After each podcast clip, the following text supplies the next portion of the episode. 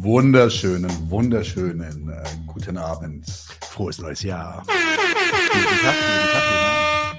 Wir sind hier zum allerersten Trio Infernale des Jahres und es wird großartig werden. Ja, ja, stimmt. stimmt. Wir haben viel zu, viel, viel zu erzählen. Blick. Das erste Mal, dass wir zu dritt gemeinsam an diesem Tisch sitzen. Oh ja, eine Stimmt. Premiere. Ja, Das erste, das erste In-Person-Trio Infernale. richtig. jedenfalls. Einer war immer irgendwo weg. Genau. Ja. Ja. Ja. Haben schon die Lampen leicht an, ist das okay? Ich habe ich hab keine Lampen an. Beziehungsweise doch, die Lampen hier sind an. Ja. Ist das Licht eigentlich gut? Findet ihr das cool? Sagt mal, was ihr zu dem Licht sagt. Er ist zu Recht sehr stolz auf diesen Studioaufbau. Den hat Nadimo nämlich alleine Und konzipiert. ich habe sogar Close-Ups. Ding dong. Aber die habt ihr ja schon mal gesehen. Die kennt ihr ja alle. Und ich habe Übergänge. Nein! Oh. Fading. Uhuhu, Science Fiction. Man kann sogar so Feuerübergänge reinmachen. Soll ich das noch machen? Trio Infernal so. Dann brennt das Bild so ab. Kann man da so ein Geräusch machen? So, so Nein, die, das geht Tür ins Bad. Nein, nein, nein. Und jetzt bitte, du musst doch jetzt nicht immer direkt, immer mit dem Finger in die Wunde von dem Zeug, was ich nicht kann. Gut, was haben wir heute? Naja, 2024 geht schon scheiße los, oder? Das geht richtig kacke los. Wir haben den Geheimplan gegen Deutschland. Mhm. Die Remigration. Die Remigration. Wir haben äh, noch eine Replik auf die Kritik, die uns ereilt hat zu unserer Kritik der Geschichtswissenschaft, wobei wir da ja auch zugeben müssen, dass der Titel ein wenig äh, over the top war. Aber das ist auch das Einzige, was wir zugeben müssen. Alles Genau. andere war absolut richtig. Genau, und ihr kriegt nachher so derbe aufs Maul für eure dummen Kommentare. Sind ja einige Kritiken gewesen. Wir zeigen euch dabei. Ja, wir, werden, wir, werden, wir werden da ein neues Format probieren. Und zwar haben wir überlegt, dass wir so ein Format regelmäßiger machen, nämlich wo wir eure Kommentare in den YouTube-Kommentaren adressieren. Wir sind da ja immer sehr fleißig mit unterwegs und antworten da immer noch, aber hatten gedacht, ey, eigentlich, manche dieser Diskussionen sind eigentlich ganz cool, auch die mal live zu haben, sodass wir das heute einfach mal probieren. Und ihr könnt uns ja dann mal sagen, wie ihr das heute fandet. Genau. Also wenn wir jetzt tatsächlich. Ich habe äh, heute jemanden gesehen, der eins zu eins wie Nadim mit weniger Schlaf aussah. weniger das, das kann gar nicht weniger sein. Schlaf als ich ist, ist eine Das ist doch schon Ansage. unser Herr der Ringe. Äh, Audio ist ein bisschen schlecht, sagt Jesus Black. Audio ist schlecht. Warum? Wer? Deine Mutter ist schlecht. Jesus, Jesus. Sagt mir mal bitte, was mit dem Audio schlecht ist, weil mein Audio ist exzellent. Was ist mit, kann mir irgendwer dazu was sagen? Ich ja auch? Das gut ist. Test, Test. Ja, also. Also Audio muss natürlich gut sein. Nein, Audio ist super, sagt man. Siehste, Das war ein Troll. Jesus Black ist vom VS. Der ist der. Fake äh, äh, genau. News. Daniel Fake ist News. etwas leise, mach mich mal lauter. Ich habe ihn heute mit Absicht mal leise, leise gemacht, weil der immer so krass laut ist. Aber na gut, dann war er wieder lauter. Hier ist bei mir. Also ich, hört man mich? Ja, glaub schon. Auch in der Audio gut. Du redest mit, du redest halt leise. Was Ich? Nee. Ja, noch ne. Du redest wie vorkomprimiert, das ist super für Tonaufnahmen. Mm. Ich bin ja immer noch, ich habe ja immer noch die Idee, wir müssen eigentlich mal wirklich mal das Kapital in ungekürzter Lesung teilen wir dann unter uns dreien auf. Ja, das basslastige Krieg, Kriegstarakan ist, sind diese geilen Mikros. Ja, das, das sind unsere, Die haben einfach Tiefe. unsere, unsere Pornostimmen. Ist Außerdem unsere Pornostimmen. größten. Bin auf jeden Fall geeignet als die von Wahl Buchenberg. Was ist Walbuchenberg? Wahl Buchenberg hat das Kapital mal eingesprochen. Oh, das ist eine Katastrophe. Sorry, ja, also das ist kein, A for effort, aber rein, ich habe ich hab einmal kurz reingeklickt und ich, nee, nee ich lass, mir, lass mich nicht so voll nehmen. Du kennst ihn? Nee. Okay. Das ist, glaube ich, so ein alter äh, NRW-Maoist, der irgendwann mal Mm. sein, seine tolle Website gemacht hat, sein Forum. Okay. Mm. Okay, allerseits. Ähm, Senf haben wir gesagt, Zündfunk haben wir gesagt. Kulturgedöns? Äh, genau. Ähm, Kulturgedöns habe ich, und zwar äh, habe ich das geschafft, den Regisseur von The Waterfucker Thing zu kriegen für ein Interview. Das haben wir voraufgezeichnet, das heißt, da werden wir ein Video abspielen. Da war gestern Premiere und das ist ein recht schnieker kleiner Independent-Film, ähm, der dann auch bei Sapcat Media, das haben wir schon in einem Klassenkampfsport, glaube ich, mal besprochen oder zumindest mal angemerkt, ähm, ist ein, ein anarchokommunistisches äh, Medienvertriebshaus. Da wird er erscheinen und äh, Premiere gestern war ausverkauft, also klingt gut und er sagt ein paar schöne Sachen dazu. Muy bien. Und dann gibt es ein äh, Klassenkampfsport-Segment, äh, Marek. Genau. Ähm, zur Repression bei der LLL-Demo mit Mike von der DKP. Sind es jetzt 3L oder 2L? Das kommt, glaube ich, so ein bisschen auf die- Lenin, Luxemburg. auf die jetzt. ideologische Festigkeit der jeweiligen Gruppierung Mm. sage ich jetzt mal. Genau. Ähm, genau, und äh, da reden wir über das, was da passiert ist. Die Bullen sind ja da so äh, ziemlich reingerockt in die Demo und es gab da auch äh, ziemlich unschöne Verletzungen. Und ansonsten auch noch ein bisschen ein paar Hinweise, was ist die Demo, was passiert da jedes Jahr, wo kommt sie her, was ist der Sozialistenfriedhof. Es gibt ein paar geografische Hinweise von mir zum Sozialistenfriedhof, sollte man deswegen unbedingt anschauen. Es Und nicht abschalten. Es wird gefragt, welchen Film wir im Kulturgedöns haben. Du hast das ziemlich schnell gesagt. Sag nochmal langsam. Der hat einen, hat einen Quatschtitel, deswegen ist er so The Waterfucker Thing. The Waterfucker Thing. Ja. Okay. Gosplan fragt, erste DKP-Gast äh, beim Podcast. Nicht ganz, also nicht mal in Ansätzen. Nein, wir hatten schon einige Dekapeler. Ja. Also, wir hatten einen Arsch voll DKPler, um das genau zu sagen. Was? Natürlich war eine ganze Menge. Also einige, ja, aber einen Arsch voll? Da müssen wir nochmal über die Kategorie Arsch voll diskutieren, auf jeden Fall. Na gut, ich glaube, äh, genug Smalltalk. Wir sind warm, oder? Würde schon sagen. Senfen wir. Marek ist schon ganz rot. Das sieht man noch besser im Close-Up. Ja. Das ist die gute Durchblutung. Mhm. Okay, kommen wir zum. Moment, was? Stammtisch? Normalerweise ja. machen wir erst Stammtisch. Stimmt, Stammtisch kommt zuerst, hast du recht. Dann, dann, dann zurück.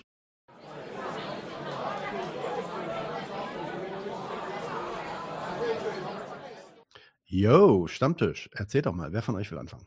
Ich Hm. nicht, weil ich werde jetzt die Stammtisch-Dokumente aufmachen. Was gab es denn Interessantes? Ähm, das ist ein Stammtisch, oder beziehungsweise doch, das ist äh, ein ähm, Stammtisch aus dem äh, Dezember eigentlich. Und zwar könnt ihr euch noch erinnern, als die, als es da diesen, diese Besetzung der FU Berlin gab von, von Pro-Palästina-Aktivisten und ähm, es gab dann etwaige, etwaige ähm, äh, sagen wir mal, Israel-Freunde, Zionisten, äh, die äh, ziemlich krass abgegangen sind auf Twitter, was das für eine un unbotmäßige Aktion war. Und ähm, einer hat das sehr, sehr wild formuliert. Warte mal, ich äh, share mal meinen Screen. So. Das ist also schon von Mitte Dezember, ist eine Weile her, seid mir nicht böse, aber ich finde es einfach witzig, die Hysterie, mit der hier umgegangen wird. Weil er schreibt dann tatsächlich, die FU Berlin gleicht heute einem Kriegsgebiet. Er hat die Fotos aus Gaza noch nicht gesehen, glaube ich. Demonstrierende werden abgeführt, weil sie das Gebäude nicht räumen wollen. Sie haben eine Uni besetzt, die gegen Antisemitismus nicht handlungsfähig ist. Es ist ein akademisches Trauerspiel. Oh mein Gott. Und ich zeige euch einfach mal das Video und ihr könnt ihr euch diesen Kriegszustand äh, selber angucken. Man sieht also die Körperteile überall verteilt auf dem Boden. Bombentrümmer, Rauchsäulen. Es ist schon hässlich. Hinten das Kreuz wird aufgeschossen.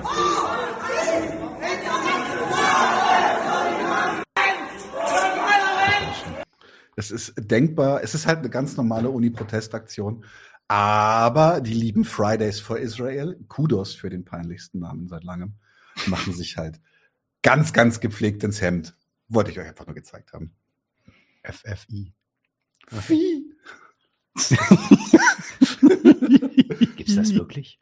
Das gibt's wirklich. Ja, ja, das gibt's wirklich. Wow. Mhm. Krass. Marek, was wirst du machen? Ach, wir können ja schon ein bisschen einstimmen mit Camper und Der Camper. ähm, bei dem Camper muss man sagen, also Andreas Camper war neulich, ähm, fangen wir vielleicht mal mit dem zweiten an und mit der zweiten ähm, Stelle, mit der AfD. Ja, sag doch mal zum Hintergrund. worum. Genau, also ähm, Andreas Kemper war bei Thilo Jung. Und ich bin noch ganz. Er hatte seine Jesus-Verkleidung an. nee, der hat halt früher einen Zopf gehabt, komm. ähm, und äh, der hatte halt. Kein äh, Hair-Shaming. Doch. Von mir schon. Ey, immerhin hat er noch Haare. Ja, eben. Und zwar richtig volle. Aber ist klar, also- ich bin da In neidisch. dem Alter da war nur noch Platte oben. Also ich finde das beeindruckend. Bei einem in der Familie. Ja, jedenfalls. Haarige, haariger Typ auf jeden Fall. Jedenfalls war er als AfD-Experte da. Und äh, ein Clip von ihm, deswegen habe ich den jetzt nicht nochmal rausgesucht für den Stammtisch, weil der schon so durch Twitter ging, war insbesondere sein Petromaskulinismus-Argument, äh, wo ja, wonach ich kann die, ich kann die Logik gar nicht mehr zusammenkriegen. Er hat auf jeden Fall irgendwann mal einen Energy Drink rausgeholt und sagt, ja, Lass ihn, ähm, lass ihn. Männlichkeit und ähm, Energie und Energieträger, wie beispielsweise Petroleum, also so Benzin, das gehört alles zusammen und äh, deswegen äh, gehört das auch so ein bisschen in die rechte Ecke. Und er hat da irgendwie so eine amerikanische Autorin zitiert, kann man sich bei Twitter angucken. Darum, äh, deswegen, ich wollte das nicht nochmal äh, hier präsentieren. Aber er hat noch zwei andere Stellen, die ich ganz interessant fand. Und eine, ich hoffe, wenn du die jetzt hast, hast du die richtig erwischt, ist, warum man nicht AfD wählt. zufällig gemacht hat, sondern dass er das bewusst gemacht hat. Das ist jetzt auch bei, bei Sellner sehr deutlich. Ne? Bei Sellner, der hat ja. Nee, das ist die nicht. eine- Das ist die, die ja. erste. Und Die muss man gucken. Du willst die zweite. die zweite, ja. 1,21. Ja, 15. genau. Okay, wird dir gegeben. 1,21. 50. Das passt, gut genug. Naja, hau raus. Demokratiefeindlich. Das ist, glaube ich, wichtig. Und man geht ja nicht allein auf die Straße, sondern man geht mit seinen Freunden dahin oder Mhm. man trifft dort Freunde, man redet darüber. ist halt wichtig als Aufbruch, um ähm, äh, dann in seinem Umfeld vielleicht auch was zu verändern. Das, weil die, es sind ja, wenn 22 Prozent die AfD wählen oder im Osten sogar über deutlich über 30 Prozent die AfD wählen, dann hat wahrscheinlich jeder irgendwelche Kontakte zu irgendwelchen Leuten, die AfD wählen. ne? Und dort kann man was machen. Da kann man mit den Leuten reden. Und das ist wichtig. Also da finde ich es halt ähm, wichtig, da dann nicht locker zu lassen. Da dann eben ähm, den Onkel, den äh, Neffen, die äh, Schwester oder auch Ehemann oder Betriebskollegen, mit denen dann halt ähm, da nicht locker zu lassen und zu sagen, hier, das ist nicht okay, dass du die AfD wählst. Es ist nicht irgendwie, natürlich ist es äh, rein gesetzlich okay, dass du die wählst, du darfst sie wählen, rein gesetzlich, aber ähm, es ist halt, man, man, ich sage dann immer, man, man schlägt keine Kinder, man quält keine Tiere und man wählt keine AfD. Das ist moralisch, ist es einfach wirklich schlimm. Ne? Sowas Punkt. macht man nicht. Ja. Und das Sowas macht man nicht. Jetzt hat er mich überzeugt. Das- sie doch nicht wählen. Also bis zu dem Punkt irgendwie, da, da findet man Gelegenheit zum Reden, äh, war ja alles gut. Aber Aber seine Begründung ist ja wirklich. also wer, wer, wer, wen das jetzt überzeugt, Ja. ähm, der, wenn er gesagt kriegt, es ist, ist so moralisch verboten, zwar nicht rechtlich, aber gehört sich nicht. Da sagen bestimmt die Leute sofort, oh ja, wenn das sich nicht gehört. So als hätten die keine Gründe. Ne? Also Ja, so als genau. hätten die keine Gründe, äh, über die man sprechen müsste, sondern Als würden die die AfD nur wählen, weil sie glauben, dass es sich gehört. irre. Irre. Verrückt. Okay. Ja, ist auch kein, kein Zufall jedenfalls. Also ich meine, auf dem Level läuft ja auch gerade, wir werden ja nachher noch oft genug Ja, ja, drauf ja, zu ja, kommen, Ne? Ähm, aber auf dem Level läuft ja gerade die Agitation äh, gegen, gegen die, also jedenfalls auch. Also auch durchaus inhaltlich, da kommen wir später ja noch zu, was, was, was die inhaltlichen Abgrenzungen der Demokraten zur AfD sind. Oder der Altparteien, wie sie aus AfD-Sicht genannt werden. Aber auf, der, auf dem Level schon. Ne? Das, das gehört sich nicht, ist für Deutschland nicht gut, wenn, wenn die regieren. Das haben wir ja schon mal erlebt. Und ja, man schlägt keine Tiere oder nee, keine Kinder. Ich musste da ein bisschen an dich denken, weil Mich? mich, ja, weil du an, in dem, in dem ähm, Lina-Beitrag gesagt, hat, gesagt hast, diese, diese, diese zur Aggression gegen Nazis aufrufen, das hätte für dich was von Kinderschlagen. Und das, ähm, ich muss sagen, das ist auch tatsächlich interessant, weil man kann so gut anfangen und so verkacken. Das ist, Mhm. also gerade in dem Interview gerade ist das wunderbar, weil er, er fängt halt wirklich so, so, ja, ja, setzt dich mit denen auseinander, die, ja, nee, doch nicht. Das ist so, das ist schon so ein bisschen Coitus Interruptus, oder? Ja. Ich habe auch noch was. Was Und zwar habe ich einen neuen, Oh, sehr lustigen Versprecher Oh. von unser, unserem Lieblingspräsidenten Er ist der beste Präsident, den die USA je hat. Sleepy Joe. Schauen wir uns das mal an. Don't mess with the men in America unless you want to. Don't mess with the men in America Lass ihn doch mal unless you reden. want to get the benefit. Genau. Don't mess with the men in America unless you want to get the Nein, benefit. lass ihn doch mal reden, der redet zu Ende. Don't mess with the men in America unless you want to get the benefit. Don't Okay, ich glaube, der kommt auf Soundboard, oder? Ja. Don't mess with minimal America mess unless with you the want to men get in the America benefit. unless you want to get the benefit. Ist ja eigentlich, ist ja eigentlich traurig, dass man sich über, über seine äh, zunehmenden senilen ähm, äh, Fauxpas äh, da lustig macht, aber gleichzeitig ist es Joe Biden, I don't give a fuck. Ich wollte gerade sagen, er hat sein, sein Recht auf Respekt vor Senilität äh, verspielt, indem er der amerikanische Präsident ist und am Drücker für verdammt viele wichtige Sachen. Ja? So ist es. Und wenn du dir die Schuhe nicht mehr selber binden kannst und Windeln tragen musst, dann wird es vielleicht nicht so gut, dass du Atom noch verwaltest. So, Witzezeit, oder? Wir haben doch schon angefangen. Witze, Witze, Witze, Witze. Mach mal. Äh, wer fängt an? Mhm, ja, einen Schluck trinken. Ich kann anfangen. Ich kann noch mal einen Jaha-Witz erzählen. Hier mein äh, arabischer, äh, mein arabisches Fritzchen quasi. Ja? Jaha rennt durchs Dorf und sagt, wo ist mein Esel? Gott sei Dank. Wo ist mein Esel? Gott sei Dank. Wo ist mein Esel? Gott sei Dank. Und die Dorfbewohner gucken ihn an und sagen so, "Aber, Jaha, was ist denn eigentlich mit dir los? Du hast doch offensichtlich deinen Esel verloren. Warum sagst du die ganze Zeit Gott sei Dank? Ja, ich bin vorher noch auf ihm geritten. Stell dir vor, ich würde jetzt immer noch auf ihm reiten, dann wäre ich auch verloren.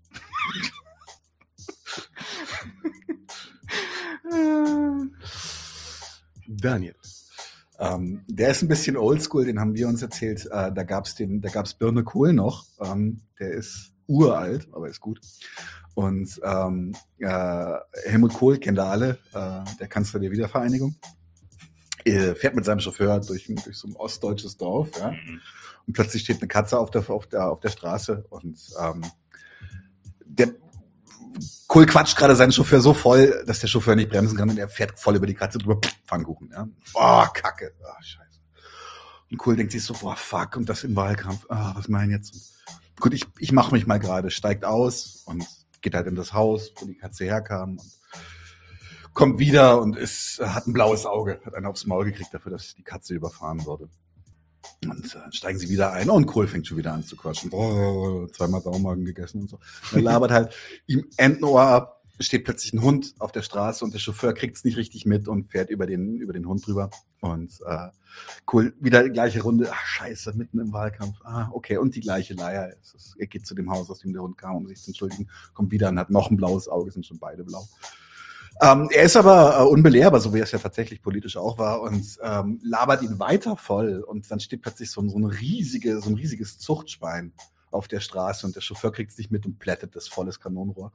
Und ähm, dann sagt Kohl, jetzt langt's mir aber, ja. Also immer stehe ich dafür gerade, dass, dass du hier Leute überfährst oder dass du hier Tiere überfährst. Du gehst dich jetzt entschuldigen, ja. Und dann sagt der Chauffeur, scheiße. Okay, und geht halt zu dem Hof, wo das Schwein herkam. Kommt wieder und hat einen Blumenstrauß in der Hand. Mein Helmut Kohl, was hast, wie, wie, was hast du jetzt gemacht? Na, ich bin hingegangen und gesagt, ich bin der Chauffeur von Helmut Kohl. Ich habe die fette Sau überfahren.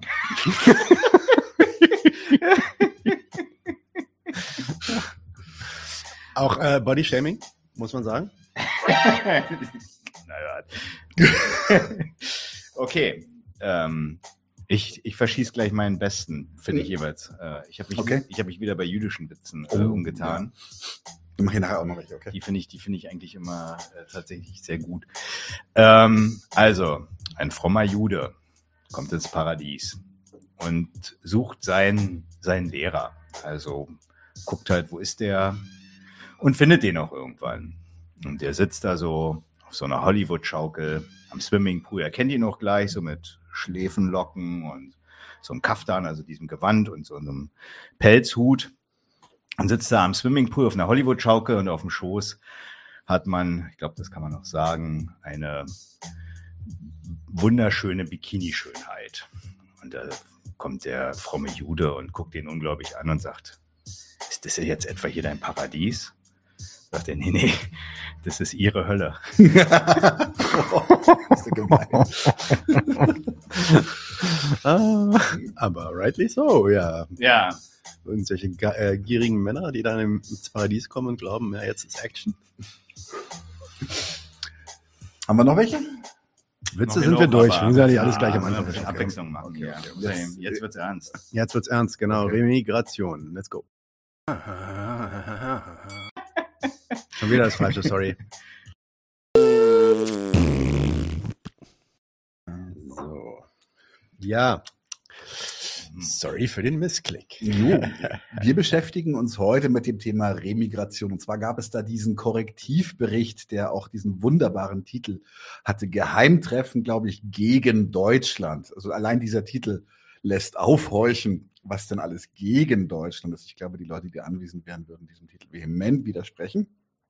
Jedenfalls erstmal die, die, die Eckdaten, den Artikel sich anzuschauen oder kann man sich auch als Hörfassung geben. Ähm, das empfehle ich durchaus, weil die Fakten, die da drin sind, sind interessant. Wir werden mal einen kurzen Überblick geben. Und zwar, es ist ein geheimes Treffen in einem Landhotel nahe Potsdam mit ca. 20 Teilnehmern, darunter eben auch AfD-Mitglieder, CDUler, Identitäre Bewegung, Burschenschaftler, Juristen, Unternehmer, alles mögliche bunte Mischung. Veranstaltet ist das Ganze von einem Zahnarzt, einem ehemaligen Gernot Möhrig, der auch für sein langjähriges Engagement in der rechtsextremen Szene bekannt ist.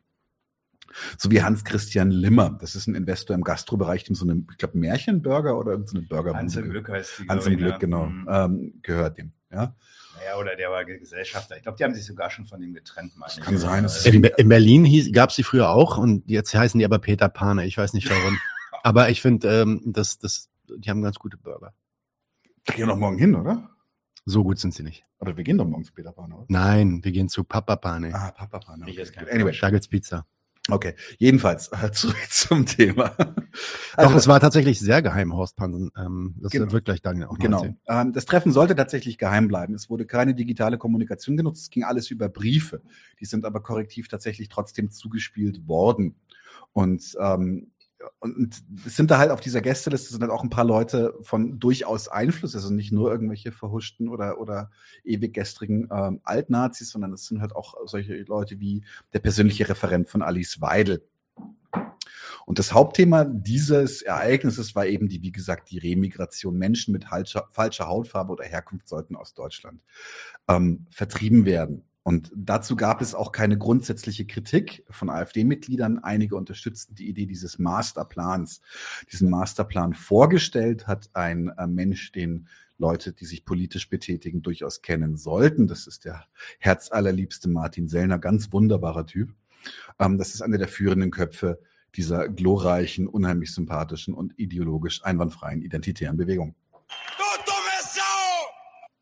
Du dumme Sau! Genau. Und äh, der hat tatsächlich einen Masterplan veröffentlicht, wie man mit der zunehmenden äh, Verwilderung des deutschen Genpools umgehen sollte. Und zwar ging es darum, dass drei Zielgruppen Deutschland verlassen sollten. Asylbewerber, Ausländer mit Bleiberecht und nicht assimilierte Staatsbürger, also alle, die die Borg Queen nicht huldigen. Ähm, Idee eines Musterstaats in Nordafrika gab es tatsächlich, also tatsächlich hatten sie die Idee und äh, die Parallelen zum Madagaskar-Plan sind tatsächlich ein bisschen augenfällig, dass äh, man, wenn man die Leute nicht in ihre Heimatländer abschieben kann, dass man sich dann einen Staat packt, in dem man sie dann alle hinverfrachtet und äh, der Martin Sellner hat dann auch äh, sehr geschmackvolle Anspielungen darauf gemacht, dass sie sich dann da körperlich ertüchtigen wollen, äh, können und äh, da können dann auch die Leute hinziehen, die sich so gerne um Flüchtlinge können, äh, kümmern wollen. Ähm, in der Rhetorik ist das schon, sind das schon eindeutige Anspielungen auch an die, die, die Propagandamaßnahmen um die äh, ähm, Konzentrationslager, die frühen im, im Dritten Reich.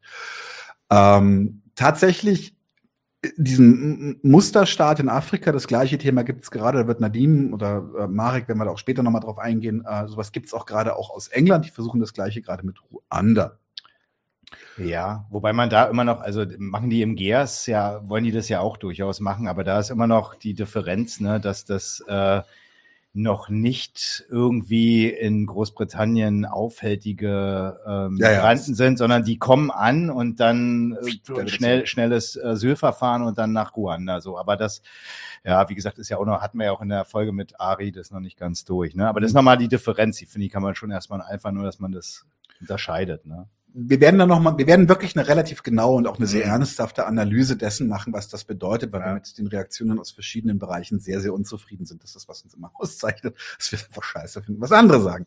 Ähm, aber äh, weil wir halt cleverer sind als die. Ähm, genau. Und es gab halt eine angeregte Diskussion über die praktische und rechtliche Umsetzbarkeit, aber keine grundlegende Absinn, äh, Ablehnung dieser Ideen. Ähm, wie gesagt, unser äh, Konziliere wird dann nachher nochmal über die rechtlichen ähm, Rahmenbedingungen sprechen. Also das Ganze soll finanziert werden, beziehungsweise die Arbeit, um die es geht, ist hauptsächlich, sie wollen eigentlich das Ganze äh, populär machen durch so eine Art Influencer-Strategie und auch durch das. Und das fand ich zum Beispiel, also der, der Bericht ist halt wieder so typisch quengelig, weil sie dann sagen, sie wollen auf Wahlen Einfluss nehmen. Das ist so. Dum, dum, dum. Oh mein Gott, sie betreiben Wahlkampf. Ja, so. Das ist so. Was, was ist denn auf Wahlen Einfluss nehmen? Also im, im, im rechtlichen Sinne. Wirklich, Leute, scheißt euch nicht an, so schlimm wie die Inhalte sind. Ähm, jedenfalls äh, ähm, ging es halt auch ganz stark darum, dass man, dass das eine Sache, die ist relativ teuer. Das heißt, es ging um sehr, sehr viele Spenden, auch die Teilnahme an diesem äh, Ereignis, an diesem, an diesem Geheimtreffen, denen wurde empfohlen, mindestens 5000 Euro zu spenden. Und Im Grunde so ein bisschen die Eintrittskarte, ja. Ja, das ja, Genau. ist ja ein bisschen happig eigentlich. Ja, für so einen guten, guten Ich fand, schon, ich, fand das schon, ich fand schon das Ticket für die Rosa-Luxemburg-Konferenz ziemlich teuer. kein Cent gezahlt. Das ist Hufeisentheorie. Nein, nein, nein. äh, ich, ich, ich wurde da tatsächlich eingeladen. Wir haben tatsächlich Journalistenausweise bekommen. Also Mhm. herzlichen Dank an die junge Welt dafür. Insofern, äh, no, no front. Nee, klar. Ähm, Ulrich Siegmund von der AfD wirbt offen äh, um Geld für Wahlwerbung, spricht von 1,37 Millionen Euro, die notwendig sind, um diese Pläne umzusetzen. Wie gesagt, es geht erstmal nur um die, ähm, um das Mobilisieren einer, einer Bewegung. Äh, es gibt eine Teilnehmerliste, die enthält Namen von Unterstützern und Spendern und einige davon dementieren ihre Beteiligung. Der persönliche Referent, den wir schon erwähnt haben, von Alice Weidel, der heißt Roland Hartwig, hat sich allerdings als Fan von äh, Martin Sellner bekannt, also damit schon durchaus den Schulterschluss zu jemandem, den man guten Gewissens als Fascho bezeichnen kann, gesucht. Wo man immer sagen muss, Ex-Referent. Ne? Aber Ach, die hat ihn schon gekannt. die war wurde schon gekannt, das wurde da, schon- aber da kommen wir auch noch gleich. Da kommen wir gleich noch dazu, genau. Ähm, die AfD plant derzeit eine Musterklage gegen den öffentlich-rechtlichen Rundfunk und äh, Kampagne gegen Luxusausstattung in der Sender. Und äh, der Sohn von Möhrig äh, plant den Aufbau einer Agentur für rechte Influencer, mögliche Mitfinanzierung durch die AfD. Und das Ziel ist eben die Beeinflussung von Wahlen, insbesondere bei jungen Menschen über Plattformen wie TikTok oder YouTube. Auf die Idee, auf YouTube Politagitation zu machen, wäre ich ja nie gekommen. so, also Machen wir mal eine kurze Einordnung des ganzen, des ganzen Bohais. Ja, also tatsächlich. Eine präliminäre Einordnung. sagt man. Präliminär, genau. Ähm, es, wie gesagt, ich habe mich schon, ich habe mich schon königlich amüsiert über dieses ein Geheimplan gegen Deutschland. Nein, das ist ein Geheimplan für Deutschland im Sinne des Nationalismus.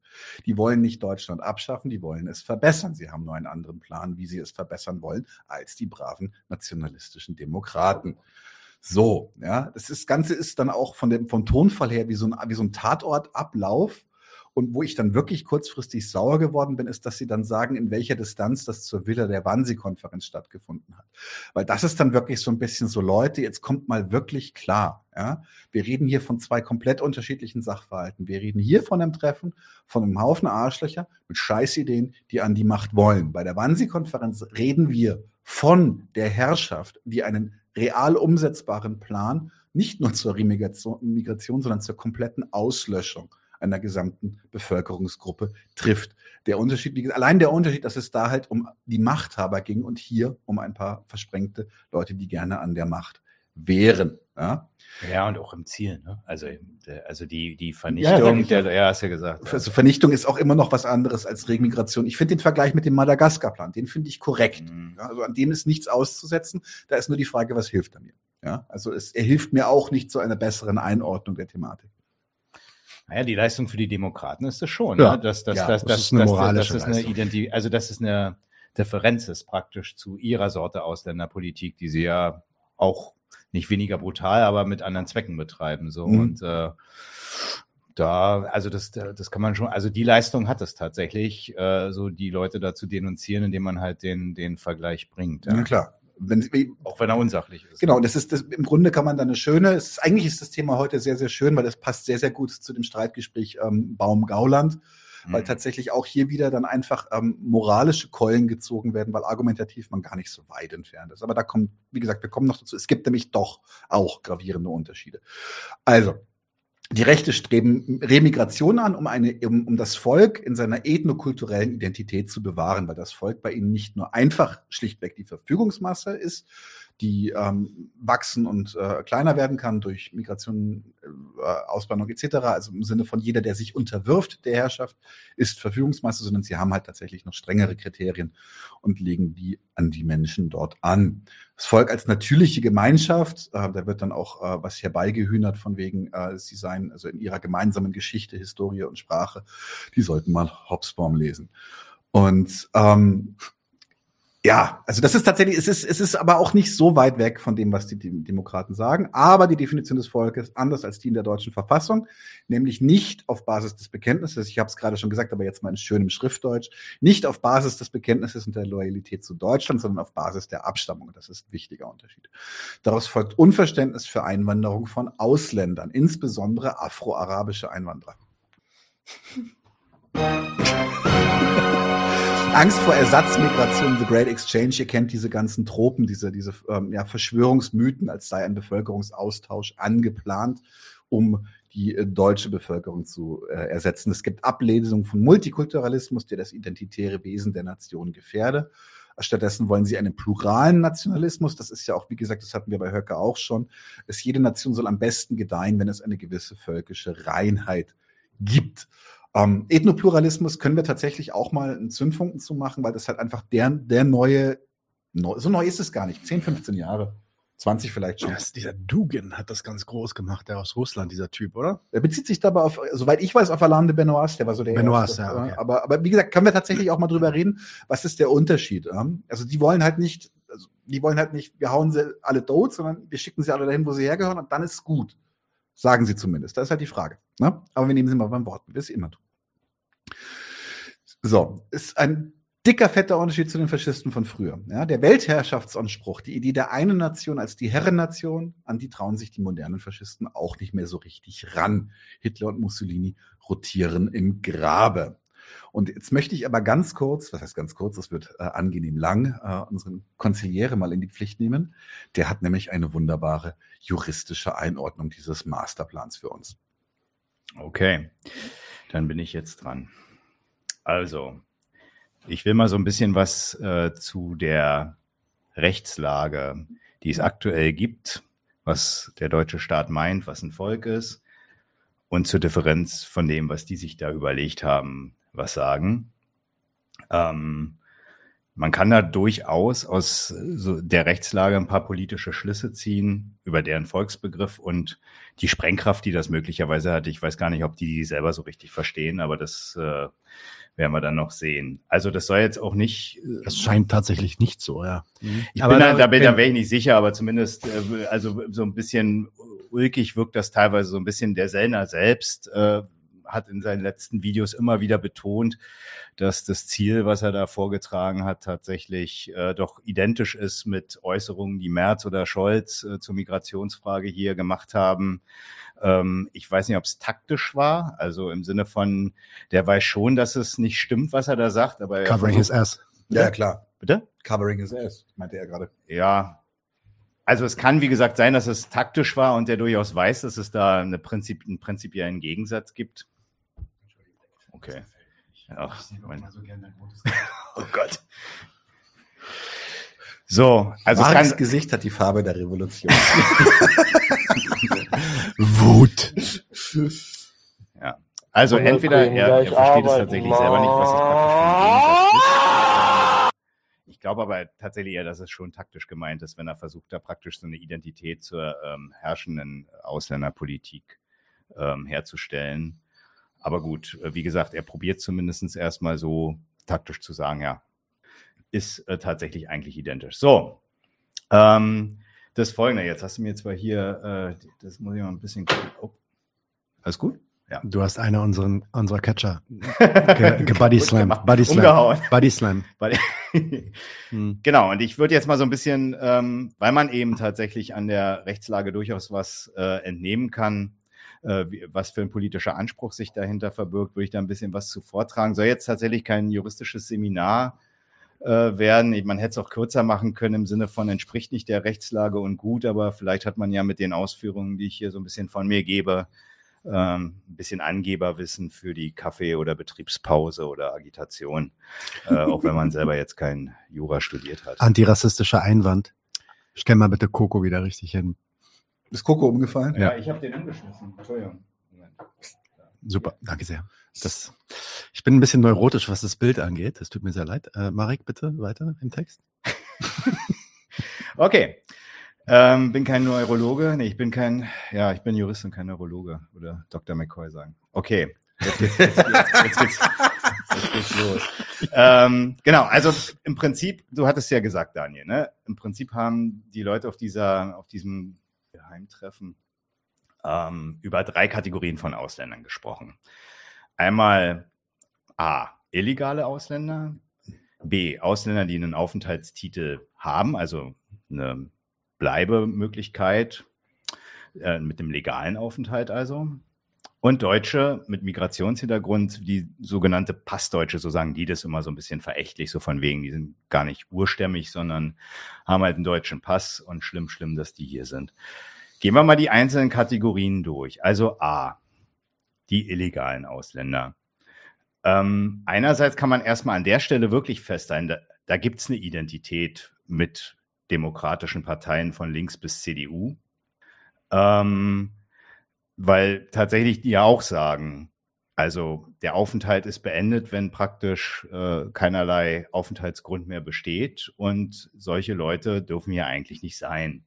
So, also es ist so, so ein bisschen auch immer ein Treppenwitz jetzt in der Agitation gerade. In der Agitation jetzt, ähm, äh, wenn jetzt diese Rechtsex Anti-Rechtsextremismus-Demonstrationen oder ähnliches sind, wo immer so ein bisschen so getan wird, als würde praktisch die, die brutalen Abschiebungen, die es jetzt ja täglich nun mal gibt, ja, ähm, die dann quasi per einzelnem Verwaltungsakt, der dann zugestellt wird und äh, entsprechenden, mit dem entsprechenden Abtransport im Flugzeug oder ähnliches, als wäre diese einzelne Abschiebung für viele Personen, die es ja betrifft, als wäre das jetzt äh, irgendwie weniger oder als würde das gar nicht stattfinden und diese Deportation, die jetzt da Sellner und seine Fans da äh, tatsächlich planen, als wäre das jetzt äh, für diejenigen, die es betrifft, ein Unterschied. Ne? Also für diejenigen, die haben es ja nicht bestellt, ja, ob sie jetzt nur tatsächlich hier illegal auf, auf, Aufhältige sind äh, oder meinetwegen per äh, Dekret von diesen ähm, Sellner-Fans abgeschoben werden. Also das, das ist schon ein bisschen ulkig. Also die Identität gibt schon und na klar, der Scholz sagt, wir müssen mal mehr und härter abschieben.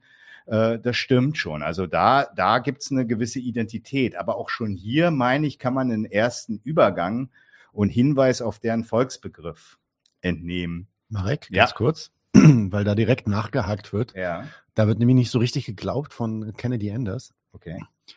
Von links bis CDU? Echt? Ja, das war doch gerade die Debatte hier, äh, gerade von Leuten, die zum Beispiel hier in Berlin, als sie noch in der Regierung waren und in der Linkspartei waren, äh, wo, wo sich einige mit ihrem Gewissen, wo einige mit ihrem Gewissen nicht mehr klarkamen, dass die Linkspartei hier in Berlin natürlich auch die Abschiebung organisiert. Also das ist doch, also ja. die Rechtslage, ähm, dass bei Personen, die keinen rechtmäßigen Aufenthalt hier haben, dass die dann halt auch nicht hierher gehören. Das ist bei der Linkspartei jetzt jedenfalls in Regierungsfunktion überhaupt nichts Problematisches. Das meine ich mit links, so, also die Linkspartei. Das, das ist gemeint. Ich hoffe, das ist klar geworden. Gut, aber wir waren ja bei den illegal aufhaltenden Migranten. Und da merkt man auch schon so einen, so einen ersten Übergang und einen Hinweis auf deren Begriff äh, von Volk.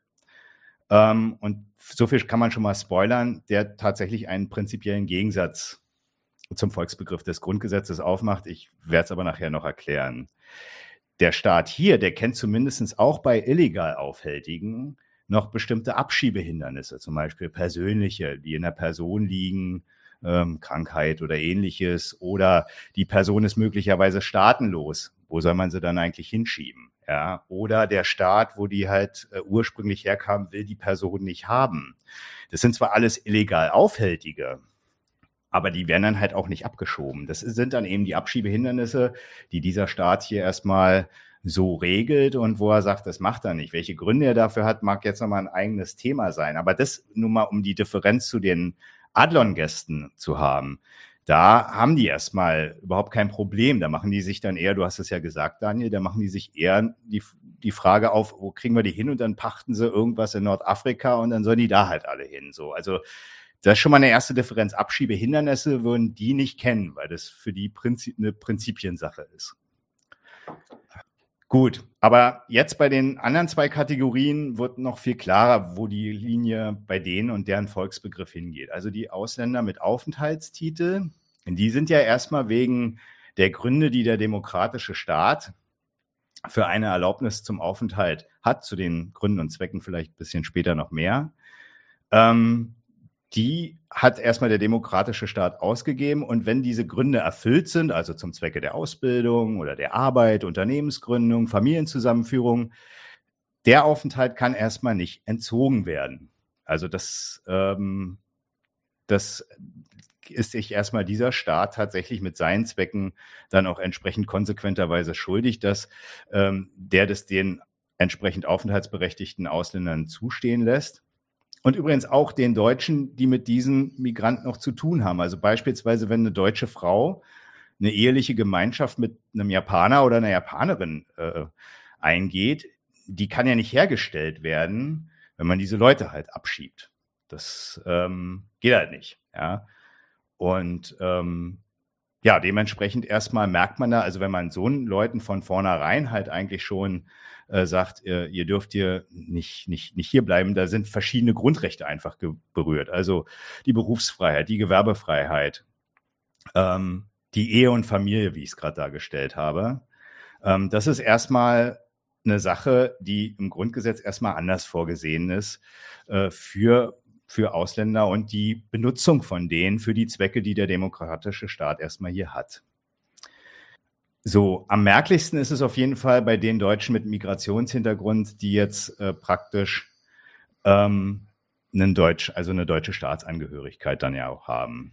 Die kann man, ohne das Grundgesetz prinzipiell abzuschaffen, ähm, denen kann man jetzt nicht einfach die Staatsangehörigkeit ähm, entziehen. Und da sieht man auch so ein bisschen die Sprengkraft und die Konsequenz, wie gesagt, die die Adlon-Besucher, glaube ich, gar nicht so richtig erkennen und so ein bisschen scheuen. Ähm, man kann die Staatsangehörigkeit einfach nicht entziehen. Das steht im Artikel 16 Grundgesetz ausdrücklich drin. Das, das, das geht schlicht nicht. Und das würde auch letztendlich äh, die Menschenwürde, die man ja ohnehin nicht abschaffen kann, weil sie ewig äh, garantiert sein soll, das würde die auch mit berühren. Das wäre so der Würdeanteil dieses Grundrechtes letztlich. Es gibt zwar durchaus die Möglichkeit des Verlusts der Staatsbürgerschaft, zum Beispiel, wenn man in einem fremden Militär, also wenn man jetzt für einen fremden Staat, da merkt man noch so ein bisschen, was, was der Staat von seinem Volk eigentlich immer verlangt. Unbedingte Loyalität. Und wenn da jemand äh, den Dienst, den Militärdienst in einem fremden Staat macht, oder was auch noch, was es auch noch gibt, äh, wenn er sich am internationalen Terrorismus beteiligt, da sieht man so ein bisschen, da hängt es am Willen der Leute. Also wenn die sagen so, sie geben halt praktisch die Loyalität hier dem deutschen Staat gegenüber auf, dann können sie äh, tatsächlich die Staatsangehörigkeit verlieren, aber auch nur dann, wenn sie nicht staatenlos werden. Also das, äh, die Einschränkung gibt es da tatsächlich auch noch. Also ich will damit sagen, dass das, was die da vorhaben, wenn die sagen, die wollen Passdeutschen den, den Pass entziehen, äh, dass das jetzt mit dem, mit, auch nicht mit einer Änderung des Grundgesetzes realisierbar wäre, das hat einen anderen Volksbegriff. Ich erkläre es auch gleich noch so ein bisschen mit ein paar Zitaten vom Bundesverfassungsgericht zum, zur NPD. Da gibt es ein paar gute Einlassungen. Jedenfalls, das wäre jedenfalls ohne die Abschaffung vom Grundgesetz und vom Menschenwürdegehalt dieser, dieses Artikels hier ist das letztendlich nicht zu machen. Und äh, von der Warte passt es nicht.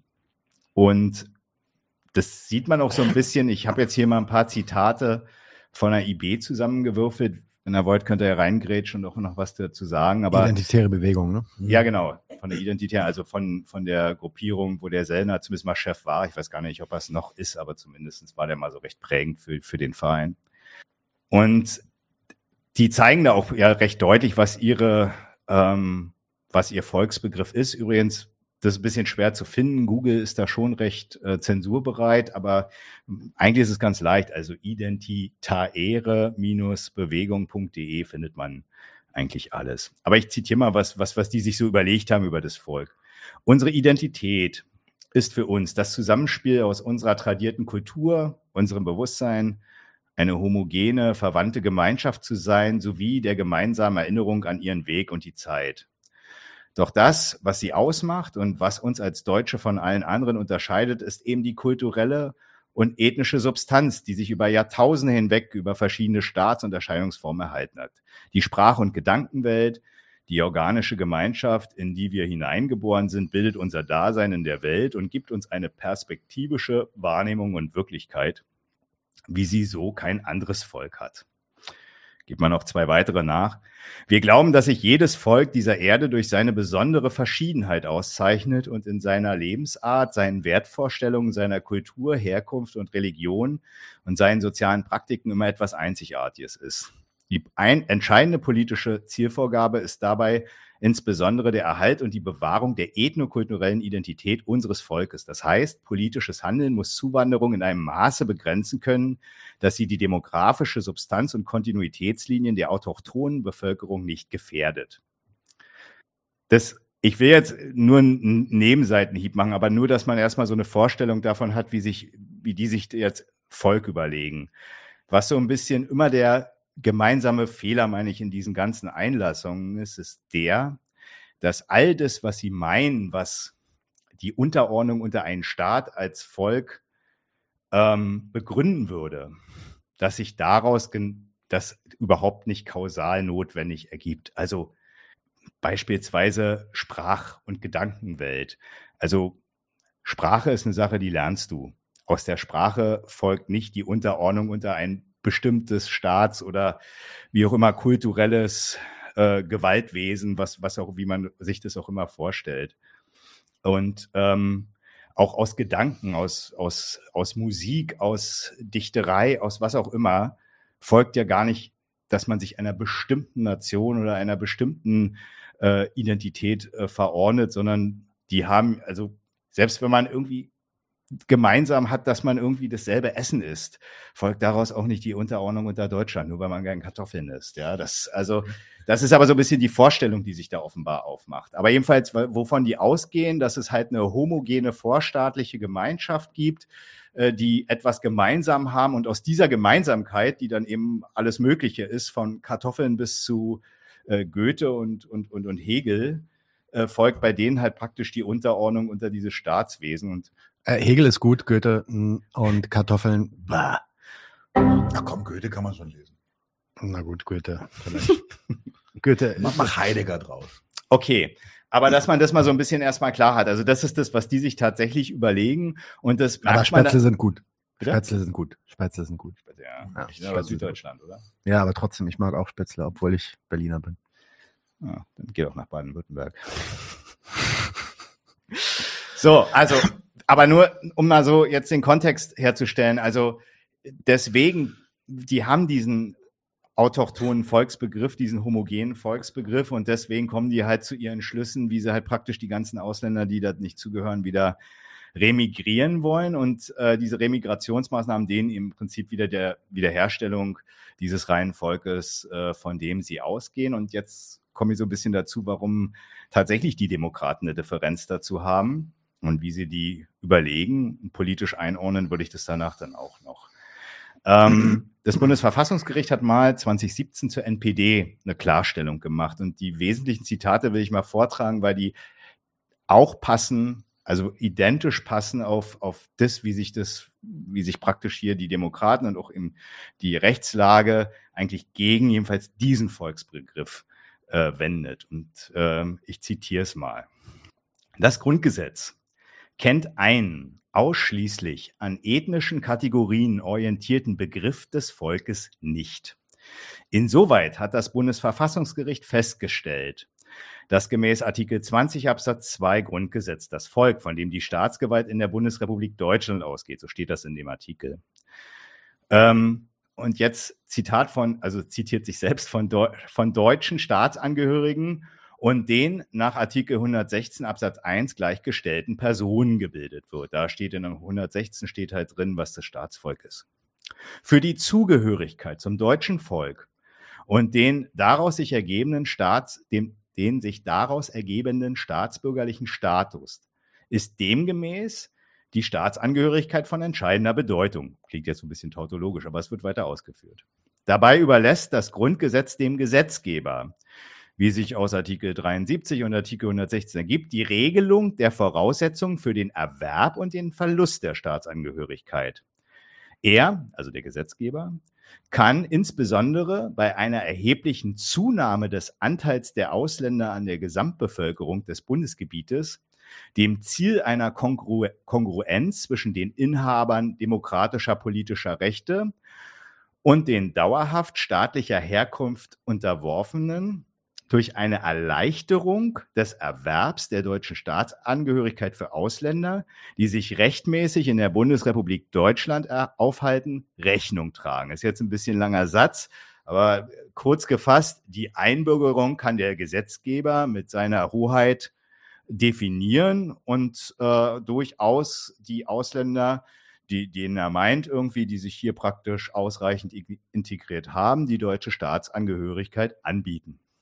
Die Auffassung, jetzt geht's weiter, die Auffassung der Antragsgegnerin, Antragsgegnerin war hier die NPD, der Gesetzgeber sei bei der Konzeption des Staatsangehörigenrechts streng an den Abstammungsgrundsatz gebunden, findet demgegenüber im Grundgesetz keine Stütze.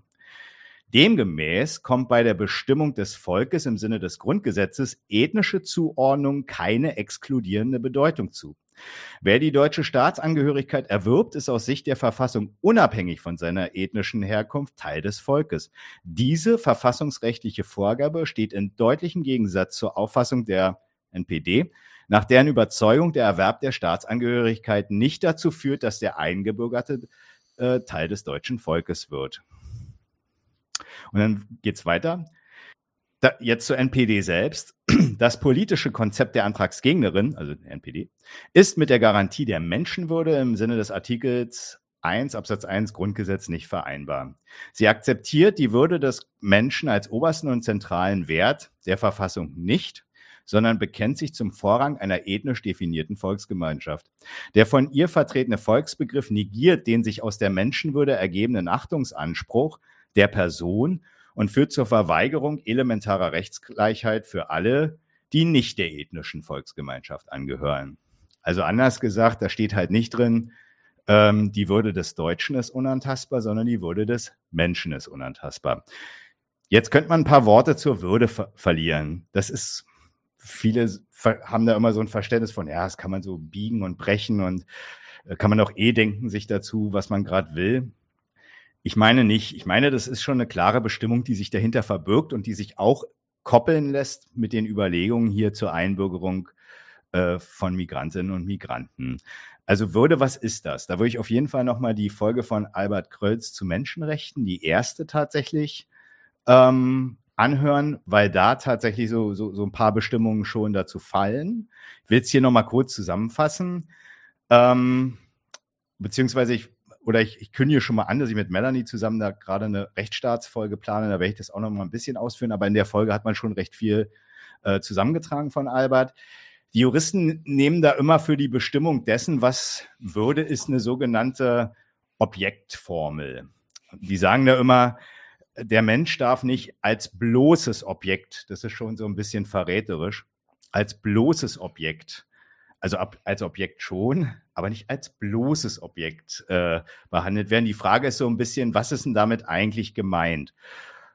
Gemeint ist damit, dass der Staat hier, und das ist tatsächlich ein Unterschied zu, zu anderen äh, Staatswesen, von denen er sich abgrenzt, dass er die Willensbetätigung derjenigen, über die er herrscht, dass er die, Will, die, die Betätigung des Willens getrennt von dem Willensinhalt erstmal dem Grunde nach anerkennt. Was bedeutet das, wenn ich die, wenn ich den, die Betätigung des Willens getrennt vom Willensinhalt anerkenne? Na, ich verpflichte den, den Willen auf die verfassungsgemäße Ordnung, die ich herstelle und auf die sich der freie Wille beziehen soll. Also im Prinzip, und das ist schon ein Unterschied zu, zu beispielsweise einem Iran oder Saudi-Arabien, der legt, der, dieser Staat legt schon Wert auf die freiwillige Unterordnung unter die Gesetze. Und das ist dann Würde, dass er darauf achtet, dass er praktisch den Leuten die freiwillige Unterwerfung garantiert und eben nicht das bloße Auftragen von staatlichen Befehlen, äh, was man dann eben denken, beruflich machen oder religiös glauben soll. Ja, ähm, vielleicht noch mal so ein bisschen. Alles gut? okay. Vielleicht noch mal so ein bisschen, um sich das mal klar zu machen. Es gab mal in den glaub, 70er Jahren gab es mal ein Urteil des Bundesverfassungsgerichts zur lebenslangen Freiheitsstrafe. Da hat sich das, äh, da hat sich mal jemand beschwert und hat gesagt, ja, ist halt zwar ver verurteilt worden wegen Mordes, da kriegt man ja tatsächlich die lebenslange Freiheitsstrafe und das ist auch ernst gemeint. Das ist nicht so wie der bürgerliche Volksmund, der sagt ja dann sowas wie nach 15 Jahren kommt man raus oder so. Nee, lebenslang ist erstmal dem Grunde nach ernst gemeint. Und da hat das Bundesverfassungsgericht gesagt, ja, wenn ich im Prinzip da in dem Gefängnis bin und überhaupt nicht mehr praktisch die, die Möglichkeit habe, zumindest die Chance habe, nochmal irgendwann vielleicht doch nochmal in Freiheit mich hier den gesellschaftlichen Verhältnissen unterzuordnen, sondern immer bloß ins, so also praktisch darauf verwiesen bin, im Gefängnis bleiben zu müssen. Bleiben die Leute zwar trotzdem oft, aber eben, ja, du musst zumindest noch die Möglichkeit haben, äh, da durch Optionen, die dann meinetwegen die Strafvollstreckung offen lässt, Anträge stellen zu können, dass es dir vielleicht nochmal die Chance gibt, da nach 30 Jahren auch mal rauszukommen oder sowas. Wenn das nicht gegeben ist, dann wird der Mensch praktisch in seiner Willensbetätigung als bloßes Objekt behandelt. Das ist so ein bisschen, vielleicht um das mal so ein bisschen klar zu kriegen, was, was, was die damit meinen. Wenn man im Prinzip den Willen nicht mehr jedenfalls in Freiheit äh, für immer und ewig betätigen kann. Das ist eine Entwürdigung, so in der Rechtsprechung. Und wenn man das jetzt mal auf, auf den Fall mit der Einbürgerung überträgt und das, was wir jetzt gerade von dem Verfassungsgericht gehört haben, dann ist es eben auch bei denjenigen, die sich hier praktisch als, als Ausländer aufhalten, ihrer Arbeit nachgehen, ausreichend Geld verdienen, keine Sozialleistungen beziehen, nicht strafbar werden, die Sprache sprechen. Wenn die dann sagen, sie wollen Deutsch werden, man sagt ihnen praktisch, nee, darfst du niemals sein, dann ist das praktisch eine, eine, eine, blo eine bloße Behandlung als, als Objekt und nicht als jemand, der durchaus erstmal in seiner Willensbetätigung anerkannt wird. Klar, dass die sich dann noch überlegen, ob es jetzt, äh, ob man jetzt acht Jahre hier war oder fünf Jahre. Jetzt haben sie es ja auf fünf Jahre in der neuen. Das ist nämlich auch noch so ein Punkt. Ne? Auf der einen Seite, klar haben die dieses Rückführungsgesetz jetzt dieses verschärfte beschlossen, aber auch gleichzeitig durchaus die Möglichkeit der Einbürgerung früher als es vorher war. Bisher stand es im Paragraphen 10 Staatsangehörigengesetz immer noch mit äh, acht Jahren Aufenthalt. Jetzt sollen es fünf Jahre sein. Also man merkt so ein bisschen der Zugriff des demokratischen Staats auf Ausländer, die sich hier durchaus aufhalten wollen und ihren, ja, letztendlich wie Deutsche aufführen. Ähm, äh, nicht stören. Mach mal, mach mal weiter. Ich mach weiter ähm, den soll der Staat halt noch die Möglichkeit durchaus geben, dann halt auch Deutscher sein zu dürfen. Und wäre dem nicht so, so verstehe ich jedenfalls dieses Gericht hier, wäre dem nicht so, würde das gegen die Würde verstoßen. Und das ist natürlich ein sehr entscheidender Unterschied ähm, zwischen den Rechten und also zwischen den Adlon-Fans da oder Adlon-Besuchern und den demokratischen ähm, Fans hier und den Regierenden. Vielleicht noch, um das mal, weil es jetzt nicht so rüber, also oder beziehungsweise um das nochmal so ein bisschen einzuordnen, was ist denn da eigentlich die, die Vorstellung, äh, die da jeweils unterwegs ist? Weil ich meine, Rassismus ist es in beiden Fällen, bei den Demokraten wie bei den äh, äh, Rechten letztendlich. Die haben im Prinzip aber eine unterschiedliche Vorstellung davon, wer als Volk dann hier tatsächlich nützlich ist. Aber Rassismen sind es in, in beiden Fällen, weil sie aus der Tatsache der Herkunft oder der Kultur einen bestimmten Willen, nämlich den der Loyalität, eben zu dieser Herkunft, zu diesem Staat, äh, aus dem sie kommen, schließen. Das ist der Rassismus, den äh, ähm, der Demokrat wie dieser, äh, äh, dieser Sellner-Fanclub da kennt. Da sind die sich tatsächlich erstmal einig. Nur, dass die einen sagen, gut, du kannst äh, im Prinzip auch den Willen der Loyalität auch ändern und damit so ein bisschen brechen mit dieser natürlichen Kausalität, die immer so ein bisschen äh, mitschwingt beim Rassismus. Aber du kannst eben auch ähm, gestern Brasilianer und nach einer gewissen Zeit, und wenn du die Sprache hier kannst und, und ordentlich arbeitest, kannst du eben auch Deutscher sein. Da merkt man, dieser Staat will sich eben jeden, der hierher kommt und der nützlich für in dem Fall ja eine, recht klar ist, wissen die Zuschauer hier für die Kapitalakkumulation und den Erfolg Deutschlands. Ganz kurz, es gibt einen coolen äh, äh, Kommentar von Gosplan dazu, der schreibt nämlich hier, ja. das passt wirklich genau auf deinen Punkt. Es ist ja schon witzig, wie das Arbeitslossein den Ausländer vom Erwerb der Staatsbürgerschaft schon komplett ausschließt. Das sagt ja dann eigentlich schon alles darüber, was der Staat von den Menschen will. Muss man sich einfach nur, muss man sich wirklich nur diesen Paragraphen 10 Staatsangehörigen äh, Gesetz angucken, da steht im Prinzip drin, was ein Deutscher ist. Ja? Also genau das, was ich gerade gesagt habe. Arbeiten, Auskommen, Familie haben, keine Straftaten begehen, Deutsch sprechen und eine Weile hier geblieben, hier gewesen sein. Das ist ein Deutscher so. Und das, wenn, wenn, wenn das halt, das kannst du eben auch dann sein, wenn du halt aus Brasilien kommst oder aus Tokio oder aus äh, Somalia. Das ist dann durchaus möglich. Aber da sieht man, weil das Benut also das Benutzungsinteresse ist bei den Demokraten sehr viel größer gedacht, nämlich die ganze Welt. Wir merken es ja gerade. Jetzt wird gerade diskutiert, ob man Leute ohne deutsche Staatsbürgerschaft ähm, Soldaten sein lassen kann. Das ist gerade ein Thema, hat die Strack-Zimmermann irgendwie vorgestern oder was gesagt. Oh ja. Jetzt muss man Machen wir wirklich, jetzt muss man überlegen, ne? Du verlierst die deutsche Staatsbürgerschaft, wenn du zum Beispiel, was weiß ich, die, du hast die doppelte Staatsbürgerschaft, sagen wir mal die ähm, deutsch-spanische und gehst dann halt irgendwie in ähm, den spanischen Staat, machst dann Militärdienst, dann ähm, entzieht man, also dann verlierst du halt im Zweifel die deutsche, wobei es bei Spanischen wahrscheinlich jetzt nicht stimmt in meinem Beispiel, weil man da wahrscheinlich noch äh, bei EU-Sachen noch gewisse Sonderregelungen hat. Aber ähm, in einem fremden Staat Militärdienst zu machen, ist eigentlich ein Grund für Verlust der Staatsbürgerschaft, weil du ja offenbar für einen anderen Staat deinen Kopf hinhältst. So. Aber umgekehrt, das ist offensichtlich kein Problem, sagt die Strack-Zimmermann. Äh, das Menschenmaterial, was wir in den Schützengräben später verheizen wollen gegen die Russen oder die Chinesen oder was auch immer gerade die Deutschen so irgendwie vorhaben, kann es dann auch irgendwie, kann es auch irgendwie nützliche Ausländer sein. So. Mm.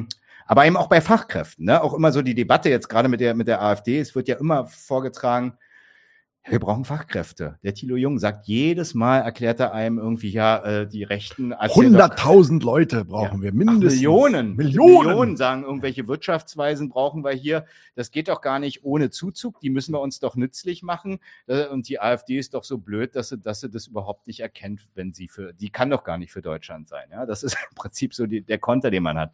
Da merkt man aber, der Rassismus der Demokraten und der, der ist eben der Zugriff weltweit auf alle Leute, die eben nützlich sind für den deutschen Staat. Und da macht er dann auch eben tatsächlich keine Abstammungsdifferenzen. Fun Fact, einer von diesen Verrückten, eine von diesen Verrückten habe ich letztens auf Twitter gesehen, die geht tatsächlich daher und sagt, ähm, dass die, die Deutschen äh, nicht genug Sex haben, weil äh, sie wissen, dass so viele Ausländer im Land sind und sie da keine Kinder in diese Welt setzen wollen, diese multi multikulturelle Welt.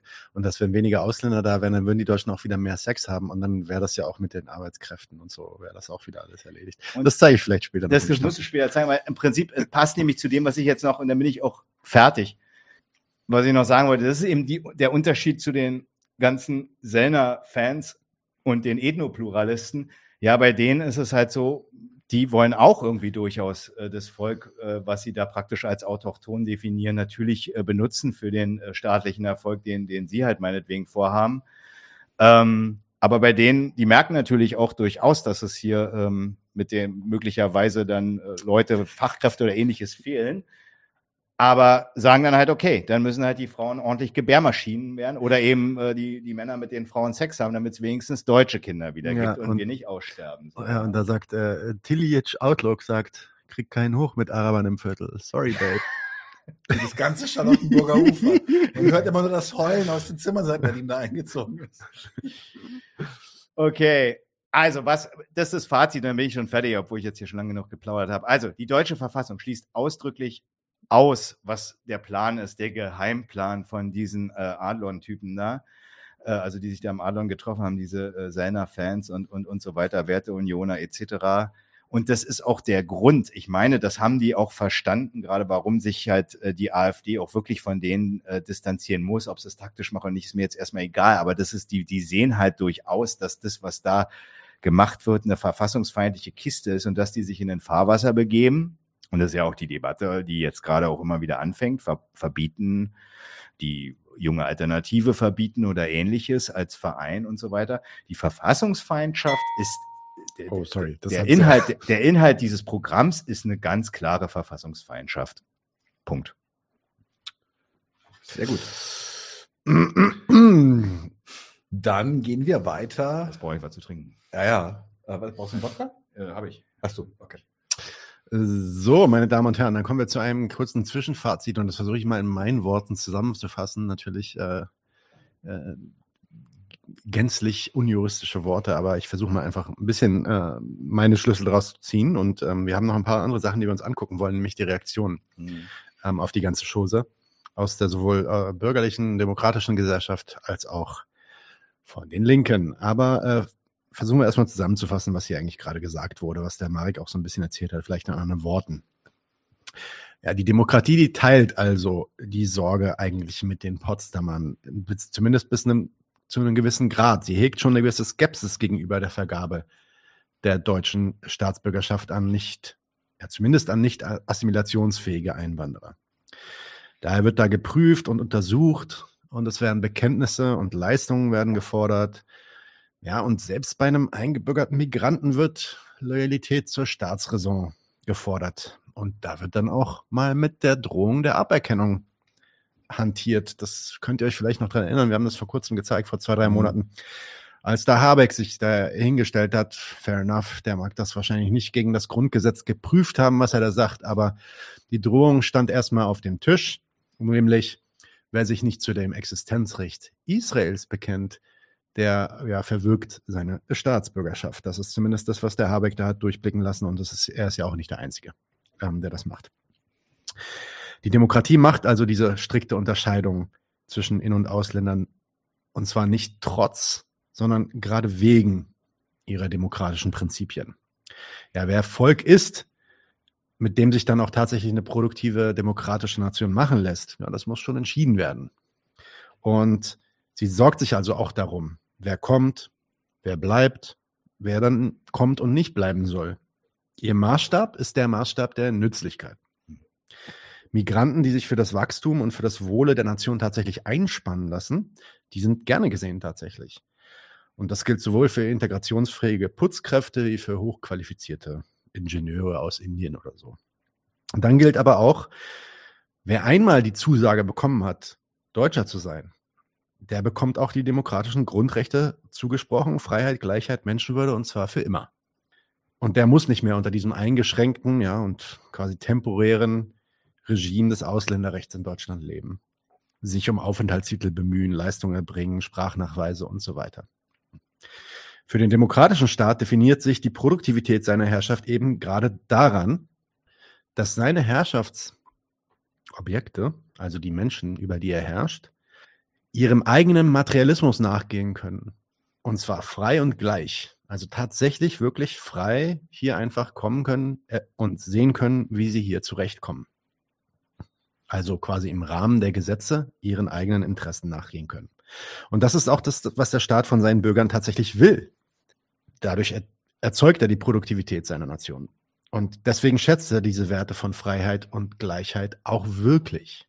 Es, es ist falsch. Es ist eine falsche Kritik, dem deutschen Staat vorzuhalten, dass er das mit der Freiheit und mit der Gleichheit gar nicht ernst meint, weil er Leute abschiebt. Das ist eine Konsequenz aus diesen Werten von Freiheit und Gleichheit, dass er dann teilweise auch mal eben Leute abschieben muss oder andere Dinge machen muss, die eben diese Trennung von In- und Ausländern bewirken. Diese Werte sind für ihn tatsächlich unantastbar. Für ihn kommt eine Rückführung, aber deswegen, oder nicht, aber sorry, für ihn kommt deswegen eine Rückführung nach ja, der Anerkennung der Staatsbürgerschaft also quasi eine Aberkennung der Staatsbürgerschaft, einfach nur aufgrund von Ethnie oder von Herkunft, kommt für ihn deswegen nicht in Frage. Das würde nämlich dann tatsächlich ja diese für ihn wirklich verabsolutierten Werte von Freiheit, Gleichheit, Menschenwürde, die, die würden, das würde das ja relativieren. Das wären dann nicht mehr die ersten Werte, mit denen man sich zu beschäftigen hätte, beziehungsweise nachdem der Staat ähm, seine Gesellschaft aufbauen müsste, sondern dann würde es dann noch einen anderen Wert über diesen Werten geben, nämlich den Wert der völkischen, nenn es völkische Reinheit. Letztendlich heißt es, der Staat, der entscheidet, über was und wen er souverän verfügen kann. Und der will sich nicht sagen lassen, und schon, also der demokratische Staat, der will sich nicht sagen lassen, dass ja irgendeine ethnische äh, Zugehörigkeit schon vorher geregelt ist, bevor er da irgendwas gesagt hat diese Einschränkung über seine Verfügungsmacht, also darüber zu entscheiden, wer denn hier dazugehört und wer nicht, die will er nicht hinnehmen. Das sieht er gar nicht ein. In dem Sinn unter, unterscheidet der, der demokratische Staat natürlich, aber der vollzieht diese Unterscheidung nicht, wie die Potsdamer das wollen. Mit dem Potsdamer meine ich die Leute von dieser komischen Konferenz da. Geheimplan gegen Geheimplan, Masterplan, genau. Die machen das nämlich aus einem völkischen Grundsatz heraus basierend auf, auf Ethnie, Ethno, äh, äh, ja, irgendwelchen ethnischen Markern. Der Marek hat es ja gerade vorgelesen, als er von der identitären Bewegung erzählt hat. Der demokratische Staat baut seinen Volksbegriff auf diesen Grundgesetz, Grundgesetzbegriffen auf, ja, und den dort verbuchten Prinzipien von Freiheit, Gleichheit, Menschenwürde. Marek hat es erklärt. Jetzt wird es natürlich zu einer Herausforderung für den Demokraten und für, auch für den demokratischen Staat, für die Regierung an sich. Weil einerseits wollen die ja diese patriotische Weltsicht fördern, die eben zwischen Deutschen und Ausländern unterscheidet. Ja, wirklich einen entscheidenden Unterschied macht. Wer gehört hierher und wer nicht. Das, also, und, und, und mit dem hierhergehören ist noch ein gewisses Privileg, sind gewisse Rechte mit verbunden. Dass diese, diese patriotische Weltsicht darauf, dass das was Tolles ist, wonach man streben sollte, das wollen die fördern. Und gleichzeitig müssen die jetzt diese Remigrationsvorschläge von, von den Rechten zurückweisen, die zwar, und da muss man den linken Kritikern schon zustimmen, nicht so weit entfernt sind von dem, was die Demokraten da eigentlich wollen, aber dennoch verfassungsfeindlich sind und undemokratisch in dem Sinne. Und deswegen schon was ganz anderes als einfach nur abschieben im großen Stil, wie der Scholz das zum Beispiel auf der Titelseite des Spiegels sagen durfte. Also nochmal, die Demokraten, die wollen jetzt beides. Die wollen die demokratisch-rechtsstaatliche Abwicklung der Trennung in In- und Ausländer. Und gleichzeitig wollen die die Gunst, wollen die eigentlich diesen, diesen Bonus, dass wer einmal Deutscher ist, der ist dann auch immer Deutscher. Es gibt ein paar Einschränkungen, die hat Marek ja auch erklärt bezüglich der Loyalität, Loyalität zu dem Staat. Die kann man natürlich auch brechen, wenn man sie hat, äh, wenn man die Staatsbürgerschaft hat. Aber das sei mal dahingestellt. Dementsprechend fallen dann auch die demokratischen Reaktionen aus und die schauen wir uns auch gleich an. Denn ja, selbst ein Friedrich Merz kann jetzt in voller Inbrunst und Ernst zustimmen und sagen, abschieben im großen Stil immer, da bin ich dabei. Aber Remigration auf gar keinen Fall. Das geht gar nicht. Undemokratisch. Rechts außen, das schauen wir uns nicht an.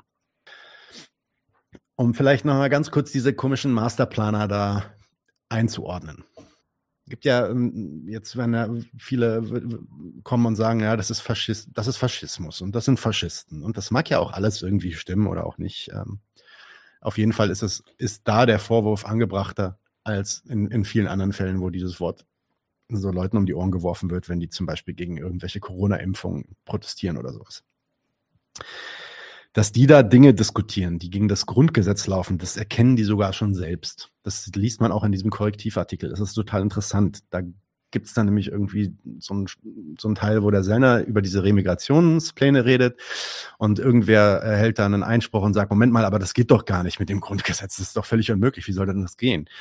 Ja, und der Sellner macht darauf eigentlich auch nichts anderes als Schulterzucken und sagt, ja, ja, das ist halt ein Jahrhundertprojekt. Das müssen wir, es ist ein Problem, was wir in der Zukunft irgendwie angehen müssen. Das ist ein Riesending. Können wir jetzt nicht sofort irgendwie lösen, Schritt für Schritt. Aber ja, er sieht es auch, da ist ein Grundgesetzproblem. Das sagt was über diese Masterpläne. Und das will ich auch noch mal kurz festhalten. Das sollte man sich mal durch den Kopf gehen lassen. Das ist nämlich ziemlich erbärmlich eigentlich. Also einerseits sprechen diese Flitzpiepen durchaus Dinge aus, die in Konsequenz, das hat ja Marek auch gerade erklärt, eigentlich eine Feindschaft gegen das Grundgesetz ansagen würden. Also gegen die deutsche Verfassung. Gegen die deutsche, also, deutsche Demokratie, gegen die mhm. deutsche Verfassung, gegen den, also gegen das, wie der deutsche Staat seine Herrschaft gegenseitig organisiert und aufstellt. Mhm. Also, was die eigentlich in Konsequenz wollen, ist nicht weniger als eine Umwälzung der gegenwärtigen Gesellschaftsordnung. Andererseits sind die dann aber entweder zu blöde oder zu feige, um diese Konsequenzen dann auch mal zu ziehen und überhaupt mal einen Plan zu haben. Wie soll denn dieses Hindernis denn dann überwunden werden, als der da gefragt wird? Das ist doch schon eine geheime Konferenz. Die sind doch schon unter sich. Es ist ja nicht so, dass sie sich da irgendwie zurückgehalten haben. Das ist, scheint ja offensichtlich zu sein, was diese Notizen angeht.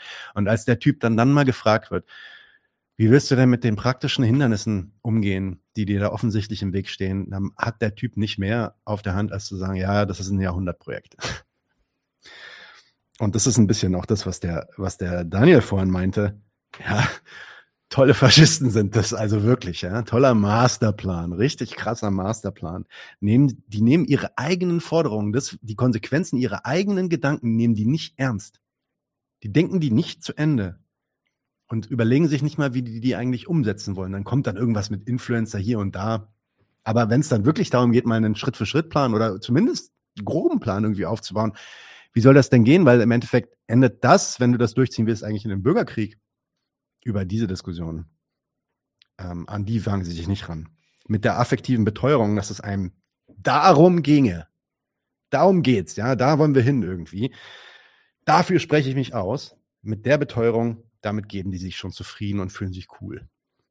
Der Sellner, der drückt dann sogar noch ein Video raus, irgendwie ein paar, zwei, drei Tage später, nachdem dieser Korrektivbericht rauskommt, äh, droppt dann ein Video, in dem er dann auch erstmal klarstellen muss, dass er einerseits, äh, auch wenn es versucht abzustreiten, aber im Endeffekt gesteht er alles zu, was er da, was ihm da vorgeworfen wird, was er gesagt hat. Ähm, andererseits, wie gesagt, ja, entweder nicht versteht, dass es gegen das Grundgesetz sei, oder zumindest da so tut, als ob er glaubt, dass es nicht gegen das, dass es nicht gegen das Grundgesetz sei. Ähm, aha, okay. Also, wie gesagt, du bist entweder zu blöde oder du bist zu feige, um, um die richtigen Sachen dazu sagen. Ähm, andererseits, na gut, wenn du so ein, wenn du so ein Video droppen musst, dann kannst du vielleicht auch nicht genau das sagen, was du denkst. Mal schauen. Aber naja, vielleicht kann man ihm auch, kann man, also nicht mal dazu hast du dann den Mumm in der Hose, muss man sagen. Ja? Oder den, oder den Grips im Kopf. Ich gestehe es dir zu, es kann eins von beiden sein. Oder beides. Klar zu machen, wogegen du dich da eigentlich aufstellst. Jetzt würde ich sagen, ist, glaube ich, ein guter Moment, weil das war ein Zwischenfazit. Aus sei denn, ihr habt da noch irgendwas zu sagen, äh, hinzuzufügen. Dann könnten wir vielleicht ein bisschen uns die demokratischen Reaktionen anschauen. Genau, weil ähm, es ist ja gerade Wahlkampf, äh, ist es ja tatsächlich. Im Februar ist äh, Teilwiederholung der Bundestagswahl. Ähm, und die demokratischen äh, Akteure und Berufsnationalisten nehmen das natürlich sofort zum Anlass, um zu zeigen, wessen Geisteskind sie sind. Wir machen jetzt erstmal mit relativ schnellen Kommentaren ein paar Beispiele durch. Bei einigen muss ich mich durchaus zurückhalten, nicht laut loszuprusten.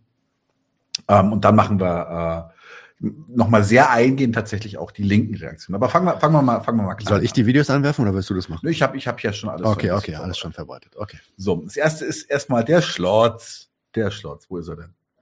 Warum wird denn das jetzt nicht angezeigt? Da war der zu weit. So viele Tabs offen, bist du wahnsinnig. Da ist er, der Schlotz. Noch hier.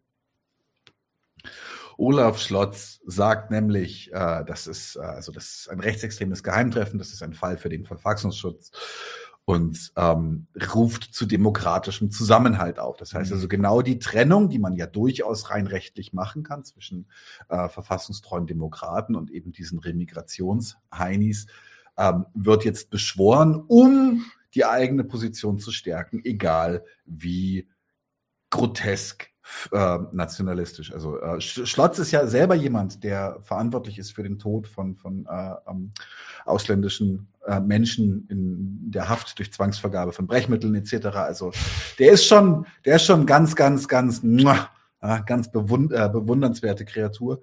Und der hat jetzt natürlich auch wieder wunderbar Luft äh, zwischen sich und dem, was da gesagt wird, weil egal wie grässlich die Dinge sind, die er ansetzt, ähm, die von denen kann er sich noch distanzieren. Dann haben wir äh, hier, es geht nämlich, glaube ich, auch gleich los, ja. Also wir haben hier noch ein Parteiausschlussverfahren seitens.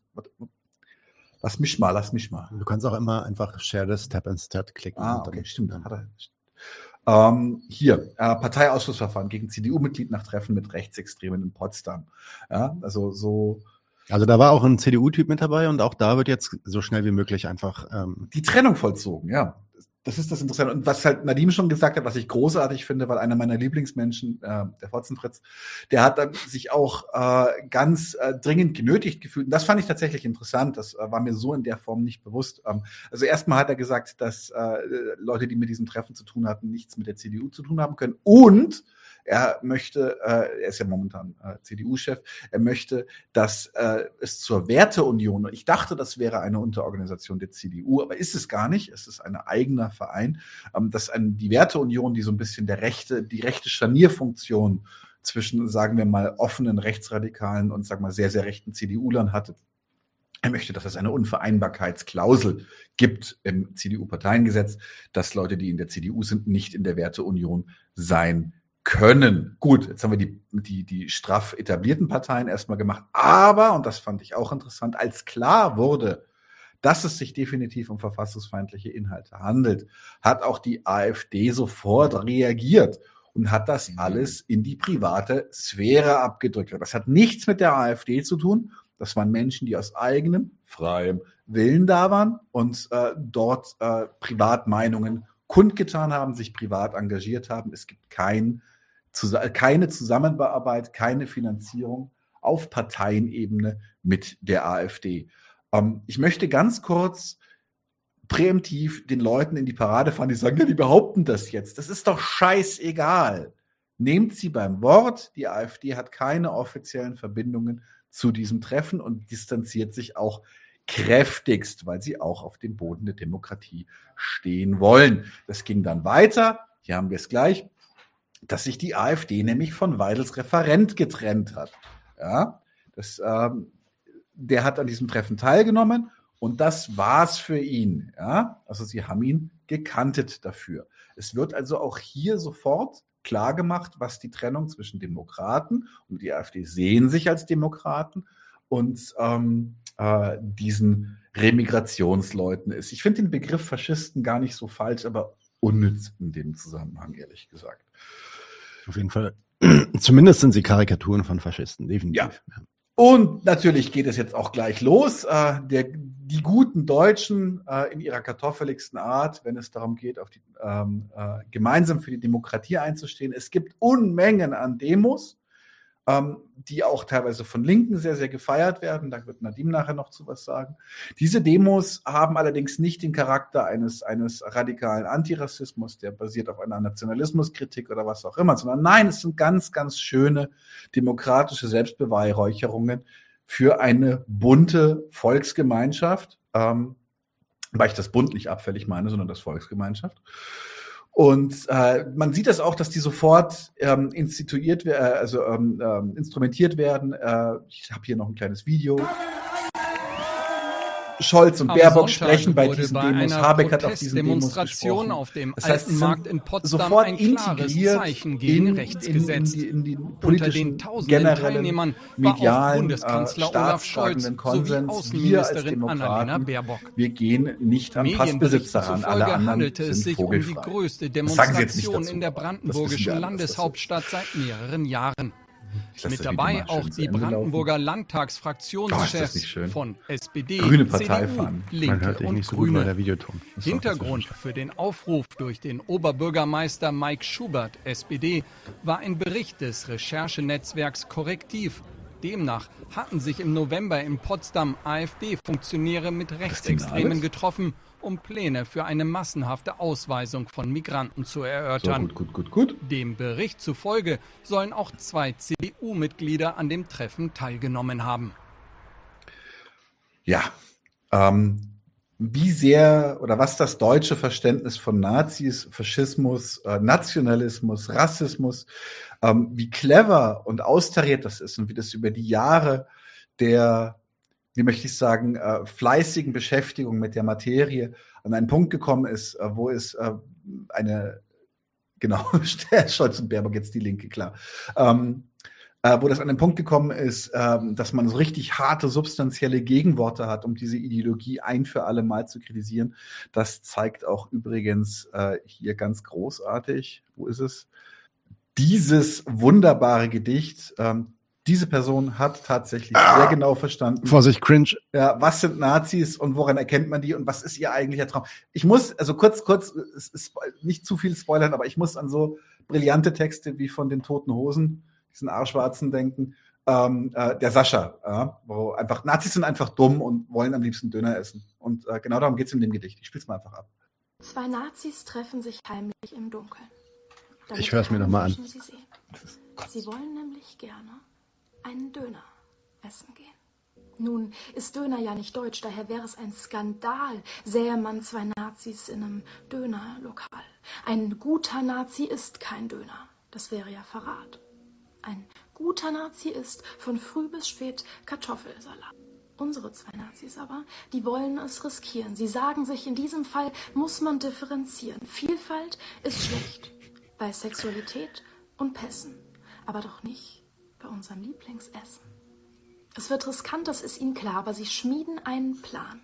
Den Döner vorbestellen, dann hält einer Wache, der andere bezahlt. So der Plan, so machen sie sich auf den Weg. Doch als sie dann da sind, müssen sie direkt wieder gehen, weil sie vor dem Döner ihre Parteikollegen sehen.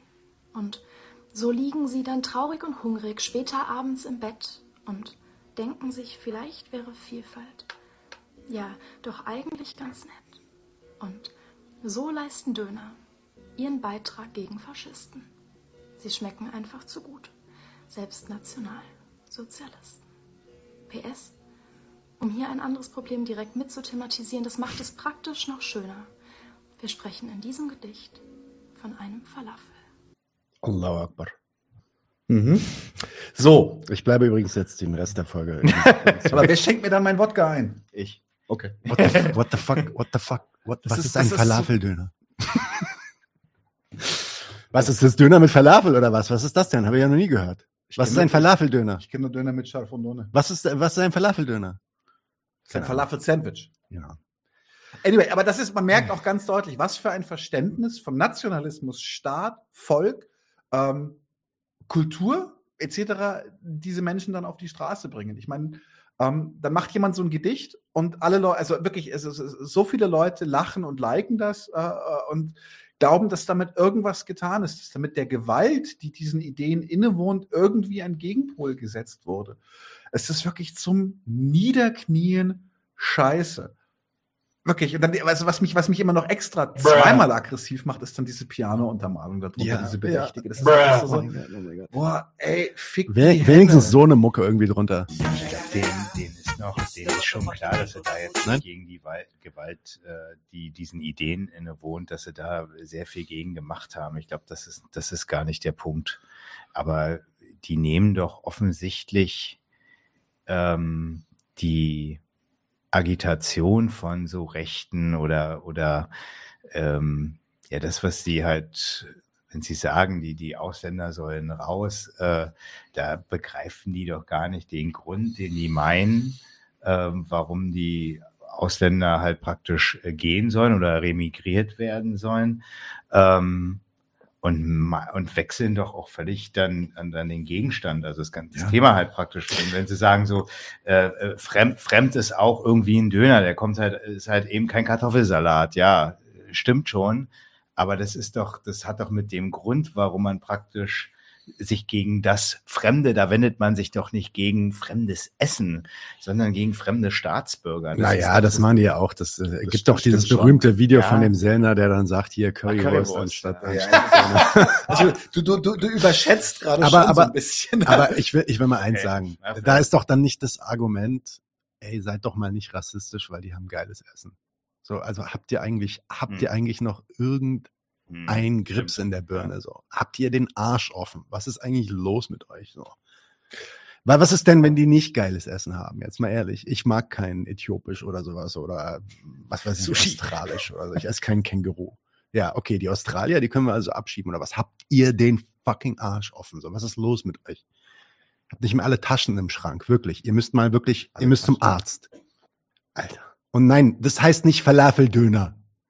Sorry, aber das heißt wer ja noch nicht mal Falafel, Falafel. Wie heißt ich meine, vielleicht sagt jetzt irgendein, irgendein, Dönerladen, sagt jetzt Falafeldöner dazu. Aber wenn, dann sagt man einfach Falafel. Und das kommt dann im Brot. Das ist normal so. Man isst die Falafel nicht roh, so einfach äh, mit einer Gabel oder so. Man isst die immer im Brot. Das ist normal. Und da gibt's auch ein bisschen Salat mit drin und Soße. Aber egal. Sorry, das regt mich jetzt am meisten auf. Und das ist ein bisschen peinlich, weil es gibt natürlich viel ernstere Themen. Ja. Aber ich muss gerade dran denken, ich muss, also das, das, durch dieses Gedicht habe ich wieder daran erinnert, dass der Neuschwabenland-Stammtisch doch auch in so einem China-Restaurant stattgefunden hat, oder? Die Falafel mit Spaghetti. Falafel. äh, so gehackt, dann sieht es aus wie Hackfleisch auf den, auf den Spaghetti drauf. So, ja, das super. Ja, ich glaube, es ist. Falafeldöner gesagt, damit es vegan ist. Das war schon sehr, sehr woker, woker Scheiß. Mhm. Ähm, Okay, Falafel okay. mit Currywurst, ich würde es probieren. Ich würde es sofort probieren. Du? Nein. So Fusion Food? Nein. Doch. Also nee, auf zwei Tellern, ja. Im selben nein, Sandwich. nein, nein, doch. So statt dem Pommes dann so ein paar Falafel frittiert. Ach so, ja, als Beilage. Ja, klar. Mal schauen. Gucken wir mal. Das ist kein Fleisch. Kartoffeldöner, ja, ja, genau. Aber das wäre, das würde ja einen Sinn machen, wenn dann so ein Kartoffelspieß da hängt und macht. so Eines von diesem- beiden heißt doch Haarrasierer. Dingsbums. Heißt Döner, Döner Kebab nicht eines dreht sich, eines ist Fleisch? Döner ist dieser Spieß. Drehen, genau. Das ist das, der drehende Spieß. Genau. Falafel dreht sich Auf. Arabisch heißt es Shawarma. Dieses, der drehende Spieß. Und Kebab ist Fleisch, glaube ich. Kebab ist einfach Fleisch, genau. Genau. Das ist dieses, diese, diese Art Hackpressfleisch, genau. Ey, das, dieses Hackpressfleisch, das habe ich aber erst in Berlin kennengelernt. In München war das äh, tatsächlich eher so Schichtfleisch. So wie der, wie der Gyros. Auch das ist gehackt. Ja, doch, kann sein. Egal. Äh, Wir, kommen wir zurück zum Thema. Gut. Was Ähm, lernen wir denn aus diesem ganzen Kram? wir lernen aus diesem Kram, dass Demokraten das als äh, sehr, sehr gelungene Möglichkeit empfinden, um sich von einem scheinbaren, äh, also von einem, um eine Differenz aufzumachen, die einerseits real existiert, die aber andererseits kaschiert, was, wessen Geisteskind sie als Demokraten selber sind. Wie gesagt, ich habe das vorher so ein bisschen spitzfindig formuliert, aber ich meine das sehr, sehr ernst. Also Leute wie, wie, wie Habeck, Scholz und Baerbock sind für, für eine unheimlich nationalistische Politik verantwortlich. Sie sind Berufsnationalisten und sie tragen all diese Entscheidungen mit, ob das das GEAS ist, ob das die Verschärfung des Abschiebegesetzes ist, etc. Das sind alles Sachen, die, die, die man wunderbar einfach kaschieren kann, indem man dann an, an diesen, diesen, einen, diesen einen verfassungsfeindlichen Kontrapunkt aufmacht. Und der existiert tatsächlich. Das ist überhaupt kein Kleinreden, dass es sich hierbei um verfassungsfeindliche Ideen handelt. Jetzt muss ich so ein bisschen dazu sagen, dass ob etwas verfassungsfeindliches ist oder nicht, dass das, für mich keine qualitative Aussage ist. Für die ist es das aber. Und somit können sie sich dahinter verstecken, können sagen, guckt, dort stehen die Bösen, hier stehen die Demokraten, kommt lieber zu uns, bei uns gibt es Freiheit, Gleichheit, Menschenwürde. Jetzt gehen wir aber, glaube ich, noch einmal richtig dicke ausgeteilt, weil Demokraten prügeln ist, machen wir gerne, aber es ist so ein bisschen wenig ergiebig. Äh, jetzt gibt es auch noch mal einen dicken Satz Ohrfeigen für. Ich will, ich will noch mal was dazu sagen. Ja, Mm, Du hast es jetzt ein bisschen zusammengefasst, aber ich glaube, ein bisschen was ist da vielleicht, vielleicht macht es Sinn, das nochmal au- ausführlicher zu machen. Mhm. Im Sinne von, ich will mal eins auseinanderhalten. Es ist ja richtig, dass die großen Volksparteien jetzt die Gunst der Stunde nutzen und sich als Retter inszenieren für die Demokratie und als Kämpfer gegen den Faschismus. Das ist auch das, was die, das ist das, was die gegenwärtig bewegt. Ja, um das zu tun, muss dann die ganze AfD, deren Erfolge der letzten Jahre den großen Parteien, ja, den Volksparteien quasi ein Dorn im Auge war, die muss jetzt in eine Ecke gestellt werden, in eine Ecke gedrängt werden. Und zwar mit den Potsdamern. Ihr seid ja die gleichen Leute, die da in Potsdam unterwegs sind. Und es stimmt Mhm. ja auch, also zumindest für die Potsdamer, hast du ja gerade auch schon gesagt, die haben ja tatsächlich sich da Gedanken und Gespräche erlaubt, die nicht mit dem Grundgesetz zumindest im Einklang sind. Insofern ist deren Opposition gar nicht nur Parteipolitik. Denn als Demokraten stehen sie diesem Programm, was die da vorschlagen, tatsächlich unversöhnlich gegenüber. Aber sie nutzen eben diesen Moment als Agitation in der Parteienkonkurrenz, indem sie jetzt weiter Zweifel an, den, an der Verfassungsloyalität der AfD schüren. Man weiß, die AfD ist ja auch unter, unter Beobachtung von dem Verfassungsschutz und da könnte ja eventuell auch was rumkommen. Und das ist auch was, wovor die AfD große Angst hat, was nicht zuletzt der Grund ist, warum die sich so schnell distanziert haben von diesen Personen dort. Und dementsprechend muss dann vor allem die AfD, die also im Visier des VS steht, aber auch zum Beispiel die CDU, hatten wir gerade gesagt, ne? Die müssen dann sofort reagieren, sich distanzieren, klare Bekenntnisse zum Grundgesetz machen und Rausschmisse müssen auch folgen. Und ja, für die AfD wäre jetzt gerade eigentlich nichts schlimmer, als wenn diesen hohen Umfrageergebnissen, also wirklich die höchsten, die wir Mm, ever haben, ne? Punkt, ja. Platz zwei oder so, ja, wenn, wenn jetzt das alles vermiest wird, oder auch der CDU, die CDU ist auf Platz eins und zwar um Weiten weg von der SPD, ähm, weil man sich irgendwie mit den Idioten in Potsdam in eine Ecke stellen muss, dass diese ganzen Umfragewerte jetzt den, den Bach runtergehen, wo in ein, zwei Jahren, ein Jahr, zwei Jahren, zwei Jahren die nächste Bundestagswahl ist. Zwei Jahre? Ein Jahr. und jetzt Wahlwiederholung. 2026. In Berlin haben wir jetzt Wahl wieder. 25 oder 21? 25? War die 21? Ah, okay, 25, hast recht. Und das ist dann eben das demokratische Theater, was wir gerade beobachten. Ein Kampf um Umfrage und Wahlergebnisse, ganz gleich, ganz klar. Ähm, die eine Seite, die wird wie immer abgewatscht als rechtsextrem. Das sind, ist die AfD, trotz aller ihrer selber, selbigen hochheiligen Versprechen. Und übrigens, das ist auch nachvollziehbar in dem AfD-Programm, dass die sich an das Grundgesetz äh, halten wollen, das zumindest achten. Ja, und ein Großteil des Volkes macht mit diesem Theater mit, schreit dann auf den Demos nie wieder oder ähm, oh, wir haben dieses Sag-Nein-Video vergessen, das will ich eigentlich noch zeigen. Das, Das ist alt, das habe ich rausgestrichen aus der Liste, weil das ist schon einige Ja, Jahre alt. alt. Ah, okay, gut, dann ist es sowas ähnliches. Und dann gibt's natürlich, oder die dichten dann, singen irgendwelche Lieder oder dichten dann über Döner für Vielfalt oder sowas, wir gerade gesehen haben. Ja. Ähm, bei dem Theater machen übrigens auch bürgerliche Linke mit. Ähm, also Linksparteien, Nicht nur und bürgerliche Linksparteien und so weiter. Also es gibt hier ein ganz interessantes Beispiel, ist zum Beispiel die, ähm, die Diem-Partei. Kannst du, hast du das Video gerade mal da, Daniel? Kannst du das Das, noch, anmachen? das habe ich noch nicht aufgemacht. Das mach's mal auf. Das ist äh, Hier. genau. Das ist jetzt auf Englisch, aber das ist auch wichtig, weil da will ich einen Punkt machen. Die, die größten, die größte Gruppe, die jetzt Angst hat vor diesen Sachen, da, da kommen wir übrigens auch gleich nochmal drauf zu sprechen, sind natürlich die Leute, die tatsächlich, nicht zuletzt ich, ja, irgendwie migriert sind, einen Migrationshintergrund haben. Und ja, die, die, die Parteien, die linken Parteien, die bürgerlichen Parteien, die positionieren sich jetzt auch schon, um diese Leute anzusprechen. Hören wir uns mal an, was DiEM25 dazu sagt, beziehungsweise einer von deren Pressesprechern. In der Zwischenzeit hole ich mir einen Wodka. In Germany has a master plan. Sounds scary and ominous. Yeah, you don't know the half of it. The investigative group Corrective has just reported on a secret meeting that took place last November at a hotel close to Potsdam, not too far from where the Banze conference took place in 1942. Look up what happened there if you're not too familiar with it. It involved high-ranking members of the far-right AFD party, which is currently polling in second place nationwide and in first place in many states, in addition to neo-Nazi activists and the leader of the far-right extremist identitarian movement. Even a personal aide to the AFD party leader and uh, AFD member of parliament were in attendance. So what did they talk about?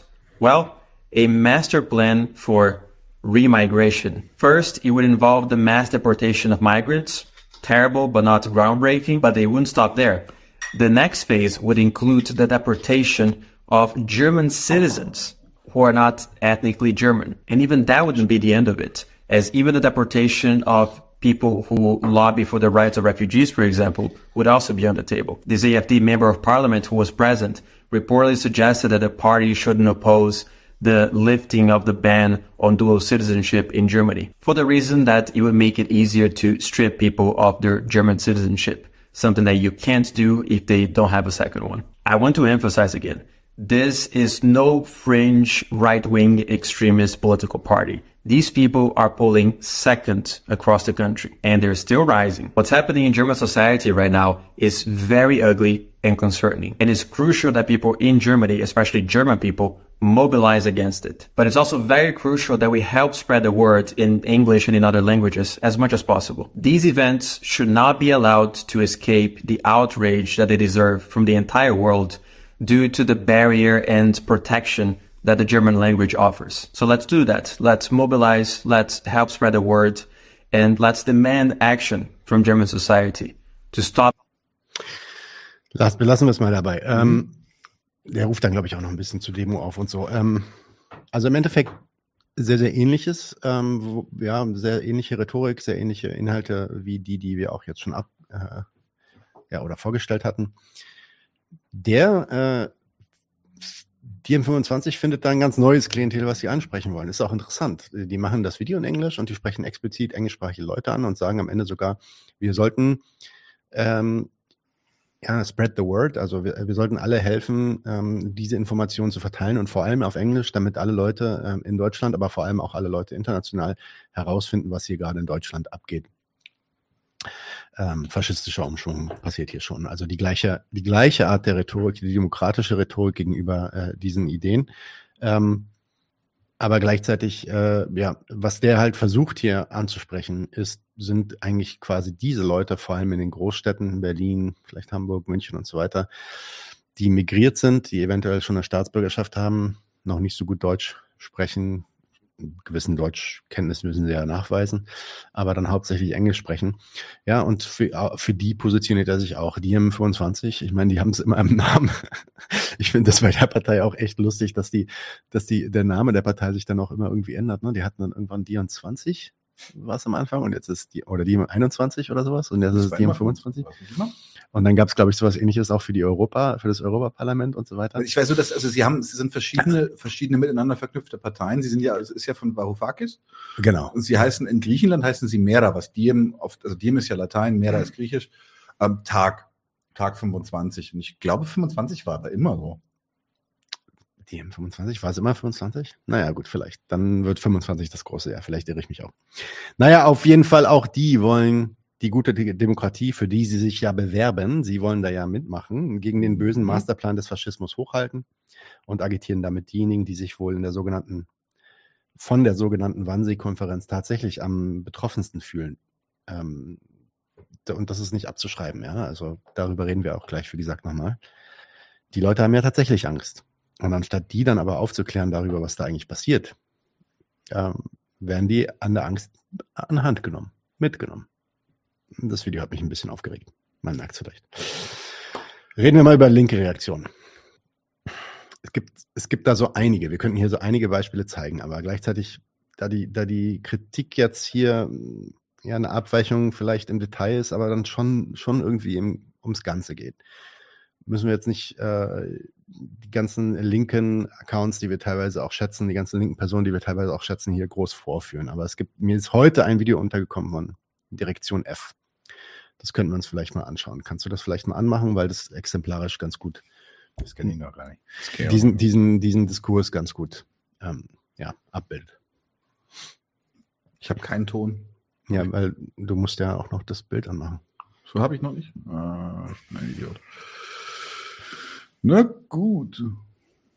Ton anmachen? Ich höre nichts. Ja, ja, ich, es ist bei, bei Instagram steht Woche zu. Woche wütender werden, dann liegt das nicht daran, dass wir aufgehört haben zu trinken, sondern dass einfach alles beschissener wird. Es ist wirklich widerlich, wie in Deutschland wieder über Abschiebung gesprochen wird. Und damit meinen wir nicht die ganze Geschichte um die AfD und die sogenannte Remigration.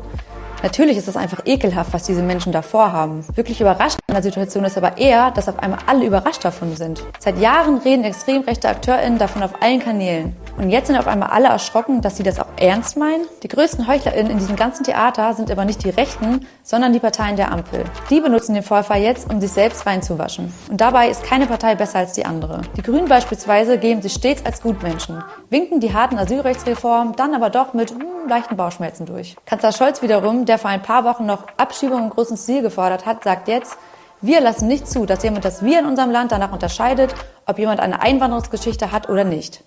Das ist wirklich widerlich und heuchlerisch ist es auch. Den Preis Heuchlerin des Monats gewinnt aber auf jeden Fall Nancy Faeser. Die hat vor kurzem noch damit geprahlt, dass es 2023 27 Prozent mehr Rückführungen, also Abschiebungen, gegeben hat. Jetzt will sie verhindern, dass Rechtsextremisten ihre rassistischen Ausgrenzungspläne schmieden. Dafür braucht es aber, wie die Ampelparteien uns ja auch gerade zeigen, nicht mal mehr Nazis. Die Ampel nutzt die Korrektivrecherche, um ihre eigene Migrationspolitik irgendwie menschlicher wirken zu lassen. Gleichzeitig übertreffen sich aber die Parteien mit Asylrechtsverschärfungen und scheinbar stabil rassistischen Einstellungen. Was soll's denn jetzt bitte sein, liebe Ampel? Faschogelaber oder Menschlichkeit? Wenn diese Reels von Woche zu Woche Also, auf jeden Fall bessere Musik. ähm, funky. Das ist exemplarisch für mich für einen, einen linken Diskurs. Man sieht den nicht überall bei allen Linken natürlich, aber für einen linken Diskurs, der ist, ähm, der ist, ja, wie gesagt, doch recht weit verbreitet. Das ist ein Abtun über die Aufregung über diese Enthüllungen von, ähm, von dem Korrektiv da. Das wird mehr oder minder so als belanglos abgetan, was da enthüllt wurde. Mit dem Argument, na, die gegenwärtige Demokratie, das, was wir gegenwärtig haben, und dann werden die ganzen Politiker da aufgezählt, die sei eh dasselbe. Das geht dann manchmal sogar so weit, man solle sich eigentlich jetzt gar keine spezifischen Sorgen und Gedanken über die AfD und den Sellner machen. Die seien doch eh genau das Gleiche wie die SPD und Scholz. Anstattdessen soll man sich lieber, und das hat die jetzt so nicht gesagt, aber da gibt es auch Linke, die dann tatsächlich so weit gehen, soll man sich lieber in Feindschaft gegen die Demokratie an sich stellen. Die sei ohnehin nichts groß anderes. Gar nichts, oder vielleicht, manche sagen sogar, vielleicht gar nichts anderes als der Faschismus. Berge das zumindest quasi in sich und wäre der eigentliche Feind. Mann, also wir, wir können da ja zu einem gewissen Punkt, an einem gewissen Punkt zustimmen. Ja, man will schon agitieren gegen diesen Staat und gegen diese Demokratie unter anderem auch. Der Fehler. Was ist der Fehler? Die Kritik sowohl an dem Programm dieser Potsdamer dort, als auch an den ja, aufgeregten Demokraten, die da auf die Straße gehen und sich dagegen verteidigen, die ist nicht dadurch erledigt, dass man Gleichmacherei betreibt zwischen diesen beiden Positionen. Hm. Was die Potsdamer da diskutieren unter dem Wort Remigration, das haben wir jetzt schon einige Male gesagt, das ist tatsächlich feindlich gegenüber deren Demokratie. Der Faschismus, der ist wirklich was anderes als die Demokratie. Natürlich sind das beides bürgerliche Herrschaftsformen. Wenn man das alles darauf reduziert, dass es einfach nur Herrschaftsformen sind oder dass es ein Staat sind, ist, ja, der da herrscht, ja, dann muss man aber auch nicht mehr, man braucht gar nicht mehr über Demokratie und Faschismus reden. Also Leute, irgend, an irgendeinem Punkt macht Unterschied, unterscheiden dann auch noch irgendeinen Sinn. Ne? Und die unterscheiden sich auch nicht nur marginal. Also das muss man auch mal sagen. Also Faschismus und Demokratie, das sind ein, nicht einfach so ja ein bisschen andere Lackfarbe auf dem Auto oder so, sondern die stehen verfeindet zueinander. Das sind ja nicht ohne Grund, stehen die, die, die sehen sich gegenseitig als Feinde. Sowohl die, sowohl die Faschisten hassen die Demokratie, als auch die Demokraten hassen die Faschisten. Insofern bringt es auch jetzt nichts, den Demokraten, die da auf die Straße gehen, zu sagen, mit denen, also wenn die AfD an der Macht wäre, dann wird sich doch auch nichts verändern. Regt euch doch mal nicht über die AfD auf. Regt euch doch mal über die Demokratie auf. Da ist ein Unterschied. Da haben die recht. Da ist ein Unterschied und das ist ein Unterschied ums Grundgesetz. Insofern sollte man den Leuten nicht vorhalten, wie dumm die seien, denen erklären, dass die AfD oder eben meinetwegen vielleicht nur diese Potsdamer sich nicht von den Demokraten unterscheiden groß. Stattdessen sollte man lieber aufzeigen und erklären, dass es tatsächlich die rechtlichen Prinzipien im Ge Grundgesetz sind, die hermetisch, quasi hermetisch, wie Marek mir gesagt hat, abriegeln gegen diese Art von Volksverständnis, die die da präsentieren, die die da im Kopf haben.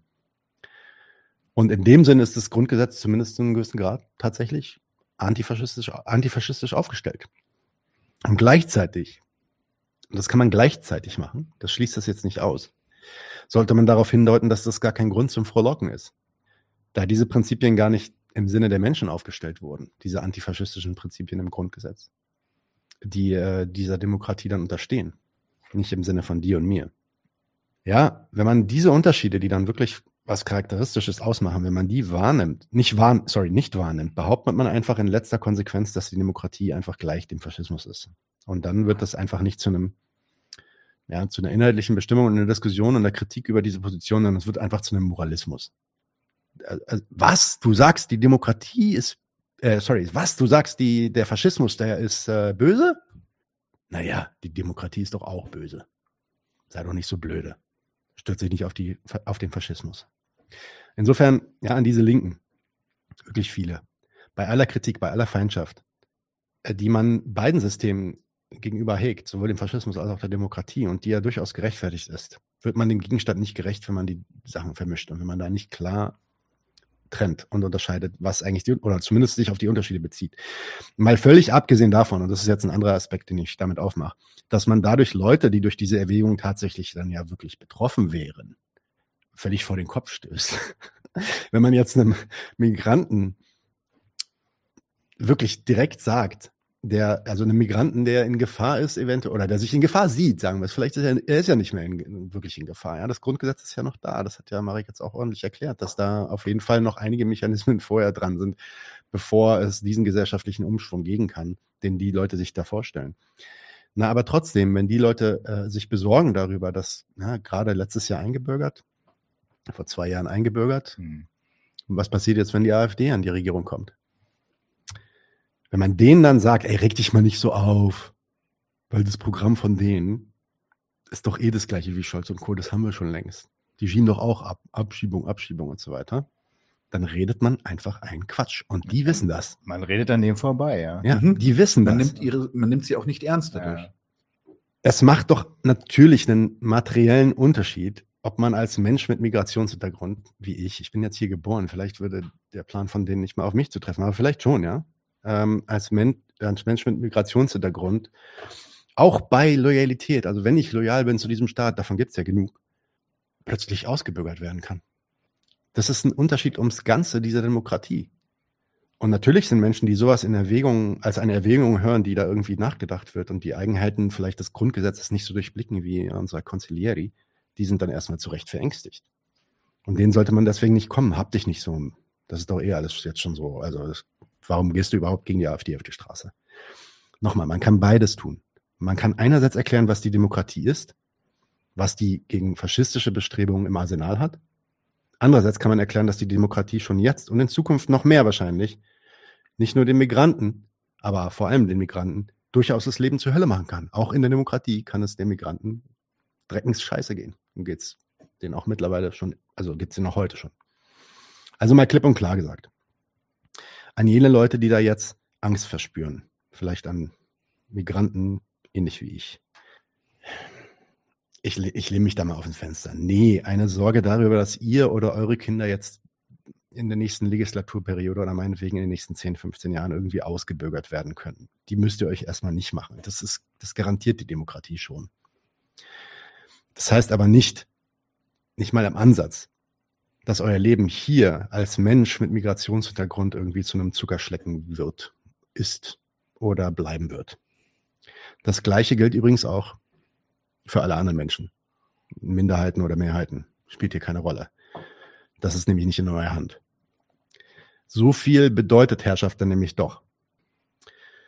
Man wird von den fremden Nutzen in Beschlag genommen. Für den muss man sich dann aber eben auch nützlich zeigen. Und der Erfolg der Herrschaft, das wofür die Herrschaft einen in Beschlag nimmt, der muss dann auch zustande kommen. Und wenn die beiden Sachen nicht passieren, ja, dann wird es ungemütlich, und zwar allen. Also, Grund zur Opposition gibt es genug. Da muss man nicht Demokratie mit Faschismus gleichsetzen. Und man muss auch nicht versuchen, den Demokraten wie Scholz oder so den völkischen Volksbegriff, da diesen ethnischen Volksbegriff unterzujubeln. Man kann auch so schon genug gegen die agitieren. Insofern, vielleicht ein kurzes Fazit von meiner Seite, letzten Worte, dann könnt ihr noch mal was dazu sagen. Es ist schon richtig. Es ist ein Unsinn für die Demokratie, auf die Straße zu gehen. Erstens hat die Demokratie selbst ihre Wege, sich selbst da an der Macht zu halten. Übrigens auch gegen euren Willen, selbst wenn ihr da mal einen anderen Willen haben solltet. Dann seid ihr auf der anderen Seite.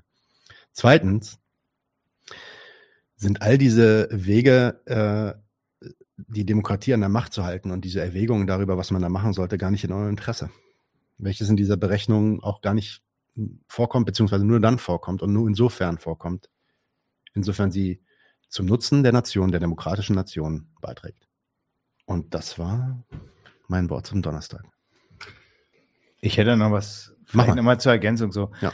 Ähm, also ich meine auch, dass die Linken, die jetzt sagen, okay, ähm, Nazis wollen remigrieren, der Staat schiebt ab. Das ist ja so, das ist das gleiche Rassistenpakt. So, das ist ja so ein bisschen so die, die Überlegung.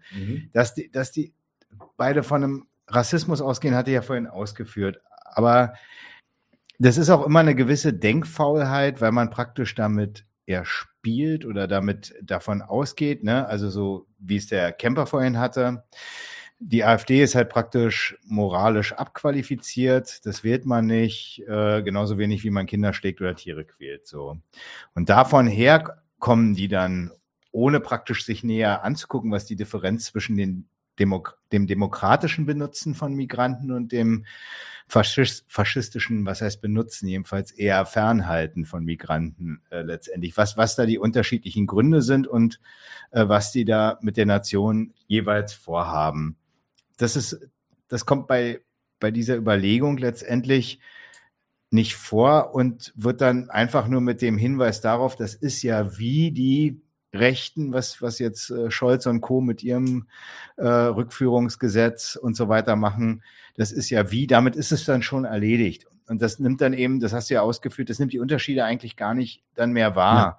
und, Ja. und bezieht sich eben nur auf so ein moralisches äh, Disqualifizieren.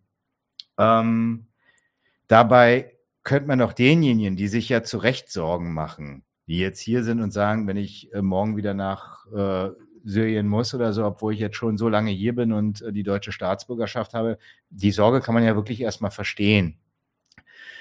Aber man, man kann bei dem, was der deutsche Staat mit denen vorhat, wenn er irgendwie denen das Angebot zur Einbürgerung macht, ähm, man kann ja trotzdem, du hast ja das ja schon gesagt, man kann doch trotzdem mal sich auf die Suche danach machen, was, was, was hat denn der Staat da eigentlich vor? Gibt es da vielleicht getrennt von dem, was die brutalen Remigranz, Remigrationsfans da vorhaben, kann man da trotzdem vielleicht was zu sagen. Ja, und das kann man schon sagen. Die verwechseln halt immer, wenn sie sagen, ja, ich habe hier ein Recht auf Einbürgerung, ich habe ein Recht auf Aufenthalt, dass es in ihrem Sinne dieses Recht gibt, dass es mit ihrem Interesse praktisch identisch ist. Und das ist eben nicht die Wahrheit. Wenn der Staat sagt, er erlaubt dir, hier zu sein, dich hier aufzuhalten, ohne dass er dich abschiebt, hier arbeiten zu gehen, in die Kirche und, und deine Familie zu pflegen und auch vielleicht Deutscher zu sein, dann hat er da was mit dir vor. Und das sieht man übrigens auch an den, an der Rechtslage und an den Bedingungen. Wenn du halt nur drei Jahre hier bist und sagst, du willst Deutscher werden, ja, dann ist das erstmal noch nicht genug, bist du noch nicht lange genug da. Ja, dann, dann, dann, das sind halt die fünf Jahre, die er gerade irgendwie sagt. Und wenn du halt hierher kommen willst und, und einfach nur ähm, weg willst von da, wo es halt heiß ist oder wo du Hunger hast, so, dann sagt er, du, du gehörst hier halt nicht her. Also da, da merkt man schon so ein bisschen, die, die Rechtsvorschriften, wie er Aufenthalt für die Leute, die hierher kommen, definiert oder nicht, das macht er aus seinen staatsmaterialistischen Gründen mit diesen Leuten und was er mit denen vorhat, aber nicht, weil er denen jetzt gerade einen, ähm, weil er deren Interessen dienen möchte. Und die, bei denen kommt es aber, also die, die das schätzen, kommt es immer so vor, als wäre das Recht, was er ihnen gewährt, praktisch wäre identisch mit, mit dem Interesse, was sie haben. Und das ist eben halt nicht die Wahrheit, weil wenn es eben nicht identisch ist, dann scheißt der Staat halt auch auf das Interesse dieser Migranten. So, dann, dann schiebt er sie halt ab oder sagt halt, hast halt keine Aufenthaltserlaubnis oder musst halt gehen, wenn du, wenn du äh, kein, kein, kein eigenes Einkommen oder sowas hast und auch nicht sonstige Gründe, hier dich aufzuhalten und weil du noch keine Frau gefunden hast, die dich heiratet oder was auch immer. Ja, dann, dann ist es auch, äh, das ist die Kehrseite dann davon. Aber ich meine auch, es gibt eben genug Gründe, gegen die Sorte Umgang mit Migranten zu äh, agitieren, ohne dass man mal sagen muss, ist ja wie der, Mhm. der, der, der, Genau. der AfD-Standpunkt oder der, ne? Dieses, dieses ist ja wie, ist ja eigentlich auch eh immer ein Zeichen, dass man sich mit dem Thema nicht richtig, Richtig, beschäftigt. ja, genau. Weil wa- was soll der Vergleich? Ich habe, ja- Mhm. ich habe eine Kritik an der Sache, ich habe ja nicht eine Kritik an einer anderen Sache und sobald es der ähnlich ist, habe ich auch eine Kritik an der Sache. Mhm. Das ist ja, ist ja, ist ja eine Fallacy, eine ziemlich schlimme. Also ich brauche den Faschismus nicht, um die, die Demokratie zu kritisieren. Theoretisch. Ja, also ich kann beides separat voneinander kritisieren. Natürlich kann man jeweils auch Gemeinsamkeiten ausarbeiten, was wir in unserem Faschismus-Zündfunken auch getan haben. Aber tatsächlich, ähm, die Betrachtung eines Gegenstandes geht auch ohne Vergleiche. Jo, ich guck mal, ob irgendwelche Fragen aufkamen, wo wir meinen, dass da noch was zu klären Ja, ist. dann, Dieter Kubert, der sagt, eine Bestätigung der Gespräche von dem Korrektiv, was Sie da berichten, gibt es laut der Teilnehmer nicht, Teilnehmer nicht. Dann hätte Korrektiv ein rechtliches Problem, weil Abhören wohl illegal ist. Also es ist mir sowas von scheißegal. Ähm, legal, legal, die, scheißegal. der, ja Sellner, der. Sellner hat genau, kein Wort bestritten. Kein Wort hat er bestritten. Er hat bloß die Einordnung bestritten, meinte, das sei dann doch nicht grundgesetzwidrig und so weiter. genau. Ja.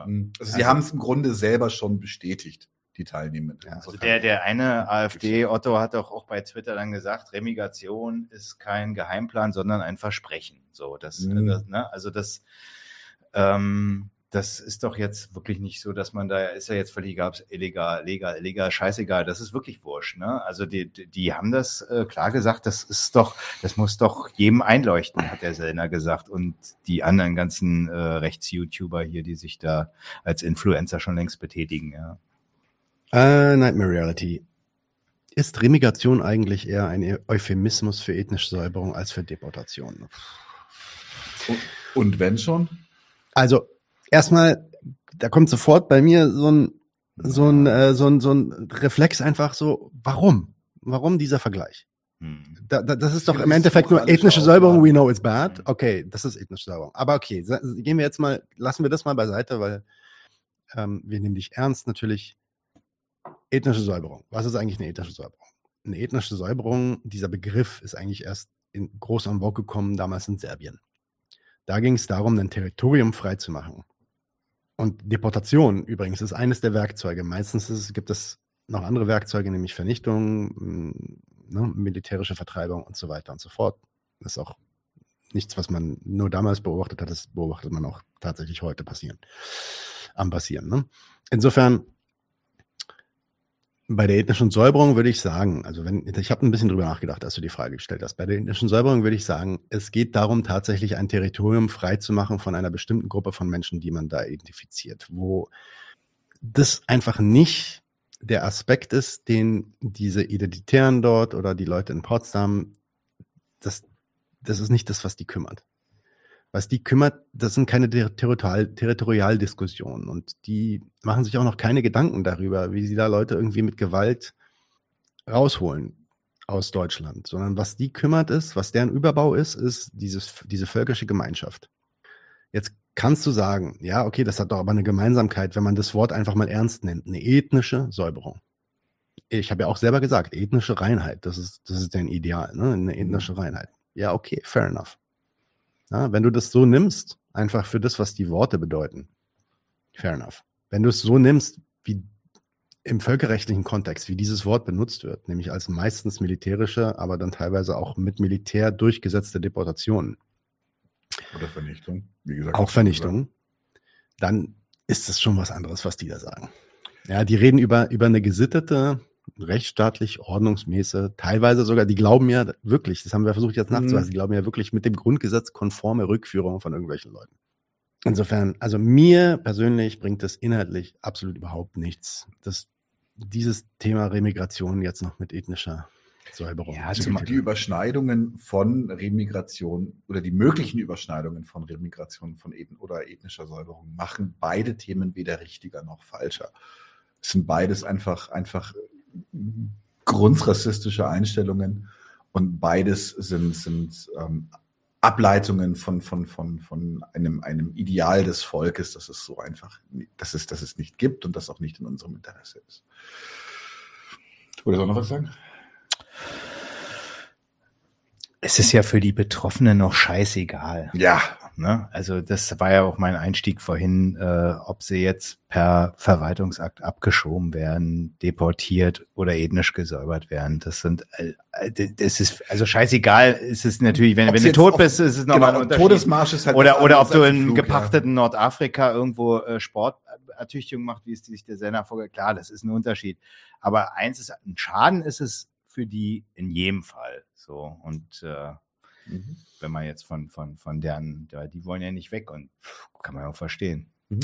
Nightmare sagt jetzt, korrigiert nochmal, beziehungsweise klar, stellt mhm. klar, ähm, dass sie ja. das schon wörtlich verstanden hat, nicht völkerrechtlich, also ja, ethnische Säuberung, ethnische Reinheit, habe ich vorhin gesagt. Ne? Insofern, ja, okay, das ist ja genau also der Punkt. Das ist Säuberung schon, des eigenen Volkskörpers, das kann man schon sagen. Ja, ja, ja, das, das aber, wenn, aber wie gesagt, wer, eins ist doch klar, also ich meine, da muss auch ehrlich sein, Nightmare wenn du ethnische Säuberung sagst, dann weißt du schon, warum du das sagst. Du weißt schon, warum du das als ethnische Säuberung mhm. betitelst. Das ist nicht, um einfach nur eine inhaltliche Bestimmung vorzunehmen, was das da eigentlich ist. Deswegen habe ich übrigens ethnische Reinheit gesagt, einfach damit ich nicht in diese Doppelbelegung komme, äh, die dieses Wort eigentlich hat. Das ist halt ein völkerrechtlicher Begriff. Jetzt kannst du sagen, kannst ja irgendwie Völkermord benutzen, aber äh, auf Basis der Bedeutung von Volk und Mord und kannst es anwenden auf diesen Great Exchange, den die äh, Identitären da, das machen die ja auch. Die sagen ja tatsächlich, was hier jetzt gerade stattfindet in Deutschland mit dem Great Exchange sei ein Völkermord. Ja, ist doch klar, was die damit machen, was sie damit im Sinn haben. Also Nightmare stimmt uns zu. Danke. So. So, und eine, eine Sache war noch ganz interessant. Ähm, es gab eigentlich noch mehr, aber wir müssen jetzt ein bisschen sortieren. Ja, das Kamikaze-Känguru. Das klang jetzt, sagt an einer so. Stelle, ich glaube, das war, als ich mich ein bisschen aufgeregt darüber habe, aufgeregt habe darüber, dass die äh, noch keine Pläne haben für ihre, für ihre mhm. Pläne da. Ja, was das eigentlich für ein mickriger Masterplan ist. Da sagt Kamikaze Känguru, das klang jetzt ein bisschen so, als ob es besser wäre, wenn sie einen richtigen Plan zur Umsetzung hätten. Nee, das ist ja nicht das, was ich meinte, von wegen, dass es besser wäre. Also, weiß gar nicht, wie du darauf kommst, dass ich meinte, das wäre besser. Ähm, aber worauf ich hinaus wollte, ist, wie ernst die ihre eigenen, ihre eigenen Ideen da eigentlich nehmen. Und daraus kann man was lernen, auch über, über die Substanz deren Bewegung und deren, deren Intention dass die selber vor im Angesicht der Demokratie, mit der sie sich konfrontiert sehen, mhm. diese Gedanken zwar irgendwie an diesen Gedanken festhalten wollen, als so ein, ja, vielleicht so einen ideologischen Überbau, so ein Traum, den man hat, ja, irgendwie, an, an was man sich festhalten will. Aber in dem Moment, wo es darum geht, das praktisch umzusetzen, die völlig blank und nackt auf der Bühne stehen und das sagt was über den Zustand dieser Demokratie aus. Das, sind, das ist die, mach dir das mal klar. Das ist die Front, also würde ich mal sagen, zumindest was die öffentlichen Personen angeht, das sind die, das sind die Vorreiter des Faschismus in Deutschland. Das ist, das ist die Creme de la Creme von, von deren Bewegung. Und wenn man die fragt und die sind unter sich und die diskutieren miteinander, ich meine, jetzt sei alles mal dahingestellt, vielleicht ist Korrektiv da irgendwie nicht genau, was die Berichterstattung angeht. Aber nehmen wir das mal alles beim, für bare Münze. Und die sind unter sich und die diskutieren darüber, ja, wie wollen wir das eigentlich erreichen? Und anstatt da zu sagen, fuck, wir haben keinen Plan, wie man das erreicht. Das ist ein Jahrhundertprojekt. Äh, ja, das machen wir schon später. Da, äh, wichtig ist jetzt erstmal Influencer machen. So. Also da muss man einfach mal, da kann man einfach auch mal was lernen über diese Bewegung, was das eigentlich für erbärmliche Positionen eigentlich sind. Kamikaze Känguru ähm, antwortet. Ich weiß, hat mich nur ein bisschen an die Lina-Folge mit Marek erinnert, von wegen Faschisten nicht an ihren eigenen Idealen messen. Ja, ne, ja, ist richtig. Ähm, Nein, das war auch nicht mein Ab das meine war Absicht. auch, genau. Also ich wollte jetzt nicht sagen, die sind keine guten Faschisten im Sinne von, die waren. Stimmt, ich habe den Kommentar gemacht mit Hitler, Mussolini und so, hast du ja auch gemacht.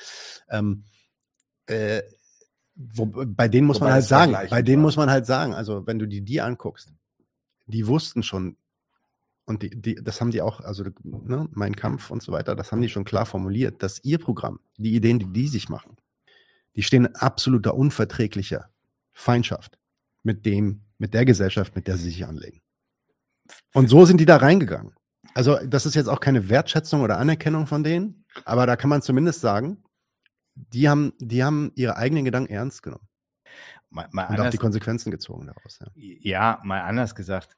Also eigentlich sind diese Leute eine unfreiwillige Polemik gegen den radikalen Patriotismus, den sie eigentlich pflegen, wenn sie so daherkommen und sagen, Ethnopluralismus, jedes Volk muss für sich irgendwo rein sein. Äh, Die Afro-Araber, da wo sie herkommen, wir europäische Nationen und Völker, wo wir herkommen und so weiter. Der Hitler würde doch zu dem Sellner sagen, lieber österreichischer Kollege und Patriot, aber wir wollen doch die Herrenrasse sein. Hm. Ne? Und das ist noch mal der und andere die- Aspekt, Und, ja, ne? Also und, und, nicht, Ja. und nicht irgendwie. Der äh, Multipluralismus, was Multiplu- Ethnopluralismus, der würde oh ihm irgendwie links und rechts eine watschen und sagen, was willst du eigentlich? Wobei man auch wiederum sagen muss, auch der Sellner, der, ne, der sagt ja auch selber, er will diesen Nationalsozialismus nicht. Also das ist jetzt nicht so, dass, aber von, von dem, was er, was er so ein Stück weit vorhat, so die Reinheit des autochthonen Volkes, die sich äh, äh, äh, dann praktisch erst dann so in bester kultureller Blüte entwickeln kann, ähm, das, äh, da gibt's ja dann schon Identitäten und gleichzeitig, wie gesagt, äh, kommt er dann damit rum, so man muss so ein bisschen die Ausländer rausführen und dann wird schon alles irgendwie interessant. Da ist der Höcke ja schon ein Stück weiter, ne? Also der, der hat ja schon sowas vor wie ähm, Europa muss stark werden und Deutschland muss was zu sagen haben. So, ne? Oder der Schäuble, der mein ganzes Volk lang einfach bluten lässt, weil der Deutschen der Euro zu schwach Zum. Beispiel, ja. Genau. Schäuble, Das ist, das ist schon, das ist, also das ist schon so ein bisschen, insofern kann man sich da schon einerseits drüber lustig machen, aber nicht im Sinne von, ja, hätten die mal richtige Eier, dann, dann wären die mal richtige Faschisten oder sowas. Nee. das Ja, so wollte so wollte das ich ist das. einfach nur, so wollte ich das nicht gesagt haben. Ja. Das war nicht meine Absicht. So, ein paar Kommentare kamen nach. Ähm, ein guter Einwand. Äh, Und ich habe diesen Einwand hervor, vorhergesehen und ich wäre enttäuscht gewesen, wenn ihr diesen Einwand nicht gebracht hättet im Chat, aber 9 Euro, 6 Pilz. Geil, hat diesen Einwand gebracht. Aber haben wir denn einen konkreten Plan? Und damit meint er wahrscheinlich, also ich, ich nehme jetzt mal das Wir als wir Kommunisten. Und da ist meine Antwort vorbereitet. Dafür müsste Patreon werden. Nein, ganz ehrlich. Im Sinne von, ja, ja, wenn wir unter uns sind. wir gehen nicht ins Hotel Adlon, wir gehen in den Discord.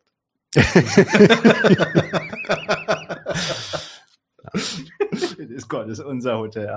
Genau. Aber das ist natürlich ein richtiger, wichtiger Punkt, ja. Ähm, es ist ja jetzt niemand hier, zumindest hier an diesem Sauna, Tisch. An diesem Tisch ist niemand Im Grunde hier. macht er dann einen schönen Punkt auf, weil er Ja. damit nämlich sagt, so, wir machen sie ein bisschen lächerlich daran. dass Nein, wir- aber, aber ganz ehrlich, Moment, ganz ehrlich. ja, es, Mach es, du, ist mach nicht, du. es ist nicht falsch, aber wir stellen die inhaltliche Kritik ja trotzdem in den Vordergrund. Wir kritisieren die Inhalte und sagen, naja, und Idioten sind sie trotzdem, sind sie auch noch. Also, Nein, es ist schon falsch in dem Sinne, dass niemand von uns sich hier irgendwelche Illusionen darüber macht, dass das was ist, was jetzt irgendwie in nächster Zeit ansteht. ich glaube tatsächlich, Sondern- mit dem Wir meint er tatsächlich ein linksradikales oder sozial. Ja, ja, ja, genau. Und von, von also zumindest sagen- von uns hier an dem Tisch, also Genau. wir, wir machen uns keine Gedanken, da, also keine großen Illusionen darüber, dass jetzt hier ähm, von heute auf morgen viel drin ist. Genau, und da sind Ein Plan. viele Zusammenkünfte auch nicht weniger peinlich. über einen Plan kann man diskutieren. Und wenn wir unter uns sind, dann können wir das auch machen. So, Auf jeden Fall. Haben wir noch einen? Äh, Ja, nimm mir mal Dieter Kubert. Also, der ist. dass das- man Korrektiv ernst nimmt, freut bestimmt diejenigen, die, die das Korrektiv finanzieren. Okay.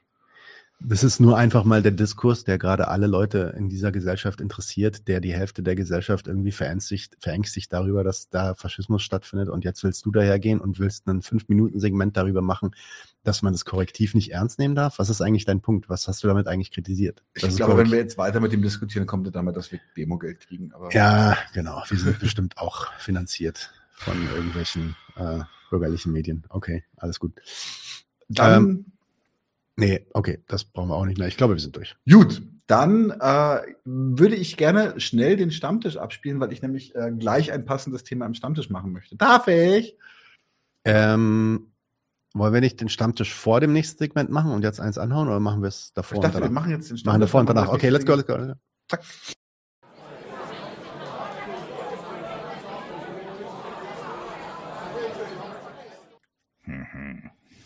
Dann, äh, Ja. diesmal fängst du an, Daniel, oder? Ja, ja, ja, warte, jetzt, ich such's nur raus. Ich such's nur raus. Äh, wo ist es denn? Kinder.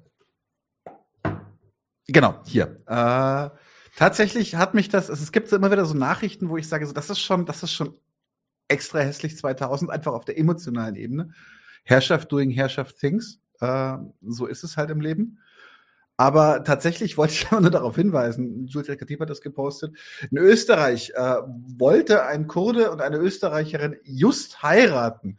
Ähm, dann ging die Beamtin kurz aus dem Standesamt raus und kam mit Beamten des Fremdenwesens, das da, also das, äh, ähm, die, die die Deportation vornehmen, äh, rein und hat den Mann verhaften lassen. Das heißt also, die Standesbeamtin war unter einer Decke, natürlich war sie das als Staatsbeamte, ähm, mit, den, äh, mit den Beamten, die den Mann dann in Abschiebehaft gesetzt haben. Und ich muss ganz ehrlich sagen, das finde ich schon echt krass. Du, du erwartest quasi, dass du gerade getraut wirst und in Wirklichkeit geht sie raus und holt die Bullen. Dieser Standesbeamten wünsche ich im Leben Maximale nur das Erfolge. Beste. Nur das Beste. Wunderbarer Mensch. Ein wunderbarer Mensch. Möge sie glücklich werden. So, nur Was- so viel dazu. Demokratie nimmt dich auch aus dem Standesamt raus, nur um dich wieder wohin zu schicken. Gut. Mike War. Marek. Ich? Mhm. Was soll ich denn? Ähm, such mir mal irgendwas aus. Carsten Stahl erklärt die Nee, nee, nee, nee, nee. Jetzt Carsten Stahl! Was gibt's denn danach? Was haben wir da? Wir haben noch. Äh, Ich, ich kann auch was machen. Du noch du kannst gucken und ich kann was machen. Mach mal den Am Stammtisch. Arsch will keine Stars migrieren, finde ich ganz geil. Na oh, gut, wir machen okay. Quatsch für keine Stars drin. Sehr gut. Ja, das ist auch, äh, das ist auch eine super Kritik an dem AfD-Geheimtreffen oder Quatsch hier, Selner Geheimtreffen. Warte, ich mach's noch. Plopp. Da ist es. So. Kriegen wir es noch ein bisschen größer. Ah ja, also, genau, der, das war ja, was ich schon gesagt habe, ne? Dieser René Springer, ähm, das ist auch so ein AfD-Hoshi, der hat halt klar Stellung genommen und gesagt, das ist doch alles gar kein Geheimplan. Das ist ein Versprechen, was da in Potsdam besprochen wurde. Und Dietsch, Dietmar Ganz kurz, Bartsch. ganz kurz mm, noch reingrätschen, aber für mehr Gerechtigkeit. Wunderschön. mm, ja, Wunderschön. das äh, sollte man ernst nehmen, wenn ihr das sagt. Lies Das- mal vor, bitte. Genau, Das also Reingrätschen war wirklich ein schlechter Zeitpunkt. Wollte ich nur mal sagen. Äh. No, nee, falsch, falsch, falsch hier. Das war muss da wieder falsche sitzen. Entscheidung, du kleiner Sportsfreund. Also, und Dietmar Bartsch definiert nützliche Ausländer und sagt, das meint Menschen, also die remigriert werden sollen, wie Stan Ola Kellenius, äh, der offensichtlich ein äh, Kapitalistenmanager ist bei Mercedes-Benz und äh, höchstwahrscheinlich aus Schweden oder so kommt, jedenfalls aus Nord, äh, also aus Skandinavien. Ugo Shahin, wir erinnern uns. Ur. Ein, Ugur. Ur, Ur, Ur. Ur. Einfach nur Ur, wie die Uhr. Wie die, oh. Ja, Ur. Das G ist stumm im Türkischen. Ur. Ja. Ur Shahin. Das ist doch der Typ mit dem Impfstoffen. Biontech, ne? Exakt, genau. Also auch ein Kapitalistenmanager, sehr erfolgreich und für Deutschland nützlich. Und dann noch zwei Sportler, die dürfen natürlich nicht fehlen. Zum einen den äh, Fußballer Antonio Rüdiger, ich weiß gar nicht, ich glaube, der spielt gar nicht mehr in Deutschland, ähm, und den Dennis Schröder, der tatsächlich bei den Toronto Raptors spielt. Ja, dann ist ja gut. Genau, also das kann nicht sein. Solche nützlichen, prominenten Vertreter der Ökonomie und des Sports, die unserer Nation doch sehr viel Ehre und Wohlwollen beschert haben, die kann man doch hier nicht ernsthaft remigrieren. Alle anderen, und das wissen wir ja unter Linksparteiregierungen, die nicht den Aufenthalt verdient haben und entsprechend die Abschiebe, äh, den Abschiebebescheid bekommen, dann offensichtlich schon. Ist der Dietmar Bartsch nicht eigentlich ein Linker? Ich wollte nämlich gerade sagen, weil theoretisch, Hm. also das, das, Ja, diese, dieses. Argument vom nützlichen Ausländer, das hört man ja auch von, von, von vielerlei Idioten. Aber dass er ausgerechnet noch, noch, noch Vorstandsmitglieder auspackt und die als besonders nützlich herausstellt, das finde ich auch für, also für eine Partei, der links, äh, für einen linkspolitischen Politiker interesting. Ja, Herr Rebo sagt, dieses Argument ist genauso episch wie das Argument, wer putzt denn die Toiletten, wenn die Ausländer weg sind? Hm. Um Gottes Willen. Das ist Naja. eines der dümmsten Argumente, die es überhaupt gibt. Ja. Das stimmt, aber jetzt, jetzt fällt mir gerade ein, muss auch mal sagen, ich putze eigentlich immer unsere Toilette hier im Studio. Na, als ich von hier aus gearbeitet habe, habe ich sie regelmäßig. Ach so, na gut, okay, na gut, na gut, na gut. Ähm, mein, mein Stammtisch ist äh, Biden. Kannst du mal aufmachen? Nochmal? Es gibt noch einen zweiten Biden. Ja, ich bin heute auf Biden Trip. wo, wo, ist Biden? Such einfach nach Biden. Da gibt es so. einen, der nicht durchgestrichen ist. Der ist, So, äh, wo ist er denn? ist Control F.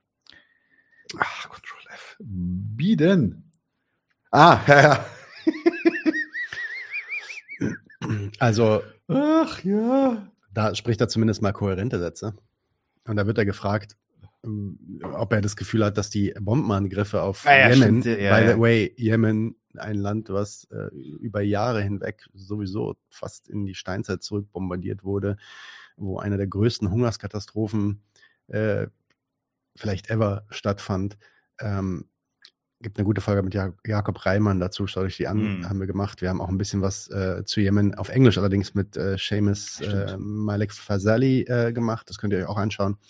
Wird jetzt wieder bombardiert, weil Yemen halt es gewagt hat, die Straße von Hormuz, das heißt diese, äh, ja, die, diese Land, diese Seestrecke dort äh, anzugreifen, äh, wo wichtige äh, Schiffe aus Europa und aus der ganzen Welt äh, durchreisen und äh, auch nach Israel reisen, nicht zuletzt. Und vor allem mit dem Hintergrund, dass äh, in Gaza, so wie die sagen, ein Völkermord stattfindet und der muss aufhören. Und solange der nicht aufhört, werden sie halt diese Strecke da blockieren ähm, und Schiffe angreifen, die da versuchen durchzukommen, was dann im Endeffekt dazu geführt hat, dass jetzt die meisten Schiffe da gar nicht mehr durchfahren. Und da hat der beiden natürlich was gegen. Und äh, inwiefern das dann aber äh, wirksam ist, das sagt er uns selbst. Bester Biden. Are the airstrikes in Yemen working? Well, when you say working, are they stopping the Houthis? No. Are they going to continue? Yes. So geil. Das Also, er sagt- no. Er, er, jemand fragte, der Reporter fragt ihn, man hört es leider nicht so gut wegen dieser äh, Flugzeugturbine. Der Reporter fragt ihn, äh, die, die Bombardierung in Jemen, funktionieren die? Und dann sagt er, na, wenn sie funktionieren, sagen, stoppen sie die Houthis äh, vor deren Angriffen? Nein. Äh, werden sie weiterlaufen? Ja. If it doesn't work, keep doing it. Sehr Bester, bester Clip, ja. Bester. Okay. Gut. Mm, Witze. Witze. Oh. Wer hat einen?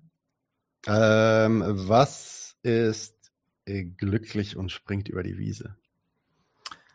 Eine Freuschrecke. Okay, ich knüpfe an, ich knüpfe an. Was ist rot, fliegt durch die Luft und ist sehr schlecht für die Zähne? Ein Ziegelstein.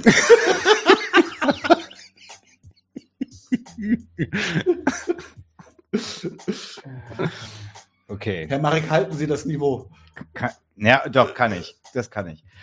Also, ein Mann geht, geht, guckt in ein Schaufenster, sieht eine Uhr und geht rein. Trifft dort, ich habe ja schon gesagt, ich erzähle heute jüdische Witze, trifft dort einen Juden mit einem langen Bart und fragt ihn, ich würde gerne die Uhr kaufen. Er sagte, ich verkaufe keine Juden. Ja, aber da liegt, äh, Gott. Da kommt der Deutsche durch. Also, er, genau, er sagt, ich würde gerne die Uhr da kaufen. Er sagt, ich verkaufe gar keine Juden, wie sie verkaufen, äh, keine, keine Uhr. Du, Das würde ich mir besser- Fang doch mal von vorne an. ich glaube, glaub, die Getränke äh, nehmen langsam ihren ähm, desaströsen Verlauf. wir mach, mach da bitte, mach da, Neid, Neid oder Kuba oder Hero, irgendeiner von euch muss da jetzt bitte ein Meme draus machen und Ja. das an uns in den Discord schicken. Also, ich hätte gern die Uhr im Schaufenster. Der Jude sagt, nein, ich verkaufe keine Uhren. Aber wieso? Da ist doch eine im Schaufenster.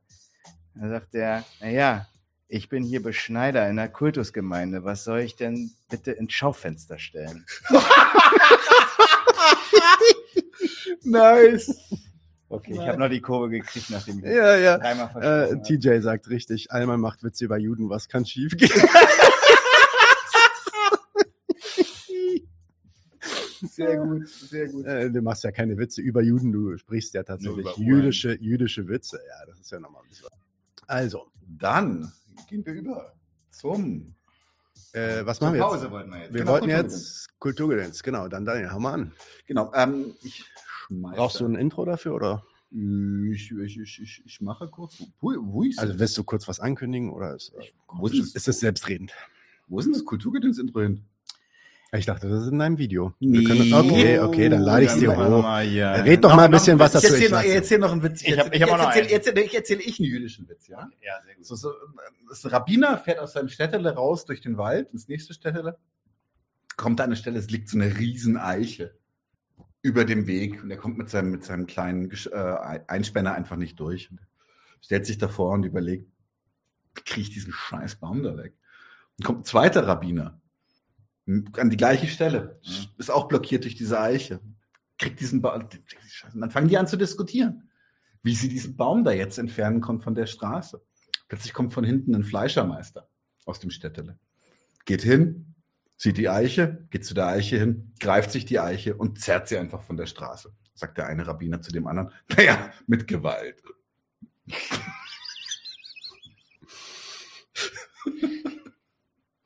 Ähm, Jetzt, du hast auch noch einen? Ja, ja, hast auch noch einen. Okay, ich habe okay. auch noch einen. Soll ich den, soll ich den bringen? Ja. Okay. Mal sehen, ob ich jetzt mich wieder verspreche. Also. ein Pfarrer und ein Jude treffen sich. Und der Pfarrer sagt, ich habe hier eine besonders schöne Geschichte für dich. Was?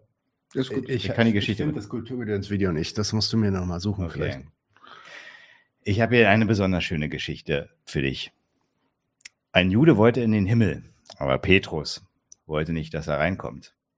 Trotzdem hat sich der Jude dann irgendwie so hinter der Tür versteckt. Und so konnte, nachdem Petrus das nicht so richtig bemerkt hat, konnte der in den Himmel rein. Damit war Petrus nicht einverstanden und hat eine große Versteigerungstrommel vor dem Himmel praktisch, also eine Himmelspforte, getrommelt oder ausgerufen, wie auch immer man das sagt.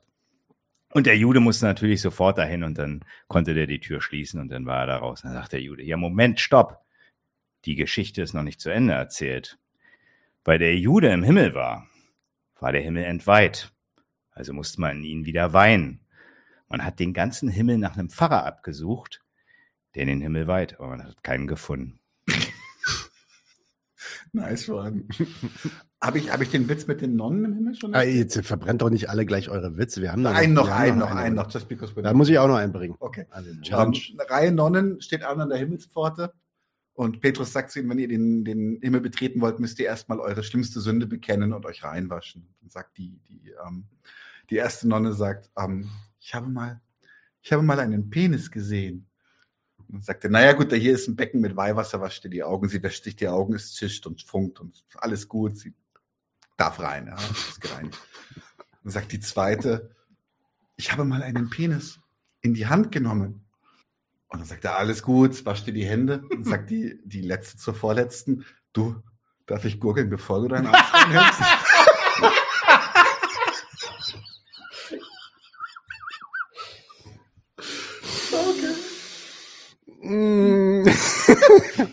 So, ich habe ich hab nur harmlose Witze, ich mache keine Judenwitze und auch keine sexistischen Meine Witze. jüdische Witze, keine Judenwitze. Warum kann man ein Wurstbrot nicht anrufen?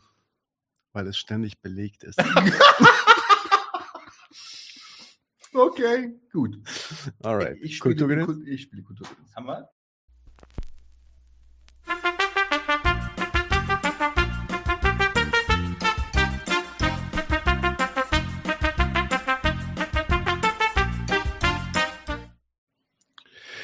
So, liebe Leute, ich äh, habe tatsächlich, ähm, das war schön, äh, Hansi von, von Snapchat Media und ähm, äh, ich, wir kennen uns so ein bisschen und haben ein bisschen geschnackt.